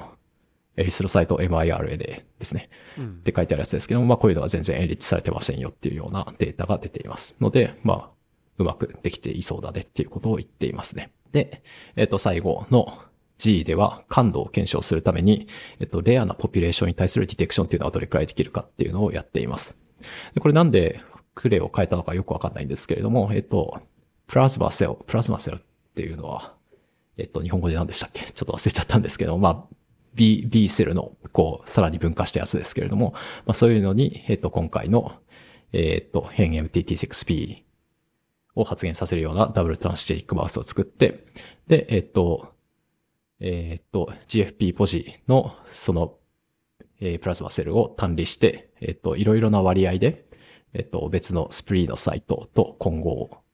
させて、で、させることによって、まあ、どのくらい、こう、なんだろう。そう、ターゲットとなるもののポピュレーションっていうのを、まあ、人為的にコントロールする形で、こう、割合を減らしていくことによって、まあ、どういうふうに見え方が変わっていくのかっていうのを見ています。うんうんうん、で、まあ、100%PC の場合も、0.01%PC の場合も、読めてくる miRNA 発現のプロファイルっていうのは類似していて、まあ、特に マイクロ RNA148A っていう、まあ、この、PC の分化と製造に必要な miRNA がたくさん取れていたっていうようなことが見えています。うん、ので、まあ、今回の手法かなり感度が高いんじゃないかなっていうことを、筆者たちは言っていますね。で、まあ、以上なんですけれども、まあ、感想としては、こう、まあ、多分安価でできるし、まあ、マウスさえ入れてしまえばって感じですけど、うん、高い SN 費を持っているツールなんで、まあ、なんかに使えそうだなっていうようなことは思いましたね。あと、まあ、個人的にはこう、なんだろうな、人工的な酵素を入れて、まあ、比較的簡単そうに見える就職をしたら、その後のこう、化学的な処理をすることによって、こう、なんて言うんだろう、さらにセレクションをかけられるっていうか、まあなんかこう、バイオロジカルなものとケミカルなものを処理についてこう、両方に対して通じている人だからこそできる、こう、アプローチっていうのがすごい魅力的だなって思いましたね。うん、なるほど。なるほどな、うん、これを読んでる限りだと筆者たちが何を知りたいのかはあんまりよく分かんなくて、なんかを普通マイクロ RNA をやってるラボなんですか？そうですね、このラボはマイクロ RNA のことをやっていて、まあ、ちょっとラボのホームページとか見たんですけど、マイクロ RNA がどうニューロンの分化に効いてくるのかみたいな分化なんだ、へえ、うん、そういうことだったと思います。なるほど、曖昧なことを言ってるかもしれない。もし間違ってたらショーノートで訂正します。なるほど。じゃあすると、うん、一応なんかアプリケーションと呼ぶにもあれですけど、として持ってきたこの辺の最後の実験もちょっとなんでこれにしたんだろうっていうのは分かんないですね。まあそうですね。B セルのこう分化みたいな感じになるかもしれないですけど、まあ多分まあ、実験系としてこう血液取ってくるだけでこう。確かにね、単離できるっていうのが楽だったっていうのはあると思うんですけれども。うん。まあそういう、まあ、フィグも2個で多分パッと出したかった感じの論文なのかなっていう気はしますね。うん。なるほど。うん、コンセプチュアルにすごい新しいというよりかは、こう、マウスでも使えるようにしたっていうところが、うんうん、すごいところなんで。うん。うん、まあでも、すごい、まあ絶対的なジャンプなので強いんじゃないですか。そうですね。うん。強そう。実際に、僕らも使えるようになったっていう感じだと思うんで。うんうんうん。うん、あとなんか、このペリオデイトによる酸化処理っていうのを同じ反応を直近で見たのでちょっと面白かったっていうのもありますね。なんか、まあ、全然ニューロサイエンスじゃないので、あれなんですけど、こう、グライコ RNA の続報で、つまりその、RNA が動作修飾されているっていう、やつが、まあ、セルに、それこそ、ベルトッツィ、ノーベル賞受賞者のラボから出てたりするんですけれども、まあ、それの、ファーストオーサーが、最近、ハーバードで独立して、で、その続報みたいなことを出してたんですけれども、それはその、何をやったかっていうと、RNA ってそのままだと、動作修飾っていうのはされないんですけれども、その N グリカン結合部位として、こう、どういう RNA 修飾が起こったら、動作修飾がされうるのかっていうことを、同定したっていう報告で、まあそこではこう、いろいろと反応条件を変えて、RNA のジオールには影響しなくって、動作末端のジオールはアルデヒドに酸化するっていうようなことをやっていて、で、そもそもこのペリオデイト処理って、なんかこう、アルデヒドにした後に、そこにこう、ビオチン付きのアミンを結合することによって、まあ、そのジオールがあったものをこう、釣ってくるっていうようなことで、こう、生化学でよく用いられているらしいんですけれども、うん。なんかそれを別の使い方をしてて、面白かったなっていうふうに思いました。うん、なるほど。うん。とさ、いやまあそれはもう完全に別の話ですけど。うんうんうん。うん、いやなんかこう、まあ、クリックケミストリーの話とかを見たときも思いましたけど、まあこう比較的基礎的な化学の反応を頭に入れておけば、こう生化学的なこう手法開発みたいなので、すごい切れ味のいい手法みたいなのも作れそうな気がして、なんかそういうとこも勉強しないとなっていう、うんうんうんうん、ふうに思いましたね、うん。どうなんですかね、こうバイトレーニングでケミストっぽい人がバイオロジーに流れてきてやってるのか、まあ、その逆はあんまりなさそうな気がするので、そういう感じなんですかね。どうなんですかね。まあなんかそれこそベルトッツとかはもともとあれどっちでしたっけ？いや知らないです。いやすいません。トーサのことやってクリックケミストリーをこうやっちゃっと忘れちゃいましたね。うんどっちなんでしょうね。ただこのペリオデイト処理っていうのはどうやら生化学では割となんかよく使われているものっぽい雰囲気をこういろいろ解説見てたら感じたんで、もしかしたらある程度生化学のちょっと化学寄りの人たちだとよくある反応なのかもしれないですね。うん、なるほど、うん、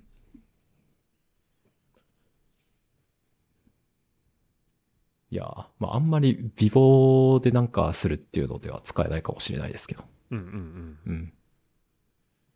はいはい、ありがとうございます、はい、じゃあ最後はもうさっきのにさらに輪をかけてネタなんですけどまあなんか一応キーワード的になんか僕のクエリになんか引っかかってきちゃうんですよね。ああはいはいはい。PNAS に出てたやつで、でもなんかパブメドのなんかクエリに引っかかってきたのがなんか先週で、なんかでも出てたのは多分11月には出てたはずです。で、タイトルがRats respond to aversive emotional arousal of human handlers with the activation of the basolateral and central amygdala っていう論文で、まあ要するに、まあ、ラットはなんか人間の区別できるよというか、まあ、人間の状態をなんかに反応して違うビヘビアを取ってしまうという感じで、うん、で、まあ、何をやってるかっていうとラットじゃなくて人間をフィアコンディショニングするっていうことをやってます。でなんでこれ一応なんかギャグだなと思いつつも読んだかっていうと、なんか元ラボでいやなんかただのコインシデンスかもしれないですけど、まあ、特になんか含みがあるわけではなく、まあ、現象としてこういうことが起こったっていうのでラボ内で議論したっていう話なんですけど、うん、なんか僕がちょうどジョインしたぐらいのルーティラボで、うん、なんか女性のポスドクが3人ぐらい、うん、なんか同時期になんか全然フィアコンディショニングがかからないっていう時期があったんですよ。ほうで何が起こってたのかは分かんないんですけど、うんまあ、たまたまなのかなんか意味があったのか分かんないんですけど、まあ、普通基本的に当時のうちのラボって基本的にはみんなフィアコンディショニングやってて、うんでまあ、フィアコンディショニングってフィアコンかけた後のフリージングは基本的にみんな出て、ただちゃんとハンドリングしてないとなんかベースラインも上がっちゃってあんまコントラスト出なくてダメだねっていう感じのビヘビアなんですよ、うんうん、だからちゃんとハンドリングしてなんかベースラインフリージングが落とせてればまあなんか上がらないことはないだろうっていう感じだったんですけど、そのタイミングでなんか女性ポスドク3人なんかフリージングの値が全然フィアコン後に出ないっていう時期が続いて、いや何なのかねこれやってる人の差なのかなみたいなのをディスカッションしてる時期があって、でなんかうやむやしてる間に1人はワークするようになり、なんか2人はラボを去りっていうので、なんかシステマティックに何が起こってたのかを理解する前にこう状況が変わっちゃったっていうので、でもまあなんかいやなんか実験する人によってやっぱなんか違いあったりすんのかな、なんか香水とかそういうあれだったりすんのかなみたいなのがあったんですけど、うん、まあなんか人の匂いとかは多分嗅いでると思うので、まあ、でそれこそ多分、はい、男性がやるか女性がやるかによって行動試験の違いが変わるみたいなのがデイチャーメソッドとかに出てたりしますよね。そうで多分それが出てたタイミングと近いんじゃないのかなと思います、うんうん。まあ、っていうか、まあ、多分ホルモーナルなものとか多分体臭とかも多分全然違うと思うので、うん、性別で、うん、まあ何だったのかわからないですけど、でラットってマウスは多分その人間の個人を識別できるかどうかは怪しいですけど、でもラットは確実にできるんですよ。なんかうん、可愛がってくれた人が好きになるというか、なるほどっていう感じで、こう人間をちゃんと子としてラットは多分認識してると思うんですけど、まあなんかかくれんぼとかするし、そうですね、うん、なんかくすぐられたりもするし、まあ、多分マウスに比べて全然そのなんかペッティングできる動物だと思うんですけど、うん、で今回の仕事ではそのラットをなんか実験でいじる人間側をフィアコンディショニングしますでまあするとフィアーコンディショニングされて、なんかやられちゃってる人がそのラットをハンドリングすると、そのラットはこのいじってくる人間ストレス感じてんなみたいなのに反応するのか、なんかビヘイビアが若干そのアンザイティ寄りっていうかのビヘイビアを示して、さらにその挙句にアミグダラのなんかイミデートアリジンが出るっていうこれ本当ですかね。ちょっとなんか結論ありき的な感じがしてまあなんかビヘビア変わるぐらいはいいんですけど、うん、なんかで一応アミグダラのなんかフォスの染色とかやって差が出ますみたいなこと言ってて、まあちょっとなんか怪しいですけどね。まあデータが汚すぎるし、これ本当に有意差出んのかな。ちょっとなんか多分ボンフェローニとかかけてんのか怪しいですよねそうですね。いやまあなんか論文全体的にインプリメンテーションはすごいプアな感じします。うん。まあでもまあネタとしては大事っていうので通ってるのか何なのか分かんないですけど、で最後はもう全く全然なんかつながってなくて。なんか人間2人呼んできて、で片方をフィアコンディショニングさせてるときにもう一人の人がフィアコンされてるのを見ながらこう MRI 撮るみたいな。するとその見てる方のまあだからある意味人間と人間のオブザーベーショナルフィアですよね。まあするとその見てる方の人のなんかアミグダラ活性化しますっていう、まあこれもちょっとなんか結論ありきみたいなむちゃくちゃなデザインだと思うんですけどっていうまあ超ゆるふわネタ論文で、まあ普通なら読まないんですけど、なんかバソラテラルアミグダラとかなんか C フォスとかなんかそういうあれでクエリをかけてたら引っかかってきてしまったっていうで見たら人間フィアコンディショニングしたって書いてあってまあなんでしょうっていうこれそっかーって感じですね、うん、まあなのでまあ教訓としてはなんすかね、こう動物実験のコンディションのバリアビリティを減らしたいんだったら、こうなんかメンタル異常に上がってる時と下がってる時で同じ実験しない方がいいっていうぐらいそうですね。まあでもなんかあれですね、マウスを掴む時とかにビビらない気持ちみたいなのが大事だったりしますけど、確かになんかビビってる人がマウス掴みに行くと噛まれますよね、うん、そうですよね。あれは何なんですかね。あれ絶対でなんか慣れて何でもないなってなってこう適当に調すようになると全然噛まれないじゃないですか、うん、あ確かにそれはなんかこっちのメンタルが何かのビヘイビアに出てそれをマウスが検知するんでしょうけど手の震え具合とかなんですかね。なんですかね、うん、逃げれるって思うんでしょうね、うん、なんか下手な人ってか慣れてない人結構なんかこうマウスに攻撃されるっていうか、そうですね、慣れると全然余裕でこう一瞬でつかめるんですけどね。なんなんですかね、確かに、そういうのはわかるんですけど、フィアコンしてどうのこうのっていうと、フィアコンされるとラッと怖くなるんですかね。ああ、そういうフィアコンならまあわからないでもないんですけど、まあ痛い思いしたので、ラッと触ってる時に、なんかその痛みの記憶がみたいな。いやちょっと全然わかんないですね。そうですね、しかしこれプロナスに通るのか、すごいな、何なんですかね、エディトリアルボードメンバーマイケル・ガザニガって書いてますけど、ダイレクトコミッションですかね、コントリビューションですか。あれなんかなくなったんじゃなかったでしたっけ。あ、そうなんでしたっけ。違ったかな。なんか昔ほど大御所がゴミを通せるみたいな感じではなくしたっていうのをどっかで見たような見てないような、ちょっとわかんないです。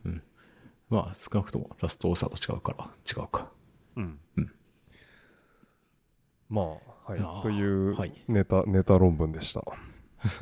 まあメンタル安定させて実験しましょう。そうですね。まあそれは大事ですよね。まあそうですね。それは非常に大事だと思うので、まあ教育解釈とかの方に聞いてきそうな。確かにね。そうですね。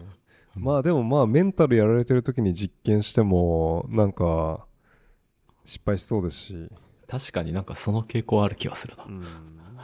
なんか多分こう細部へのケアみたいなのがなくなると。やっぱちょっとデータのクオリティとか落ちそうですよね。そうですね、まあというわけでこうまずはメンタル保ちましょうというテイクアウェイです。そうですね、はい、以上です、まあ、冬なので皆さん気をつけて。そうなんですよね。さすがにやっぱり最近なんか今年調子良かったんですよ。なんか10月11月でも結構天気いいなとか言ってで、なんか SFN 終わった後になんか友達が遊びに来てたりしたんですけど、なんか全然天気いいじゃんとか言ってラッキーだねっていう話をしてたんですけど、さすがに12月入ってまあ基本毎日雨という感じで、暗いっすね、まあスキーとかで。そうですね、ちょうど最近山の方で雪が降ったっていうニュースを見て、まあ、そろそろなんか計画しようかなと思って、なんか前シーズンに一緒にスキーしてた人とかとなんか連絡を再開して、まあ、今年のプランとかを練り始めました、いいですね、まあ、そういうのがあると冬もやっていけるという感じで、であと年明けに完全にプライベートで日本に帰るので、いいですね、まあ、それも楽しみなので、まあ、特にメンタル的には大丈夫かなって感じですかね。はい、ではありがとうございました。ではありがとうございます。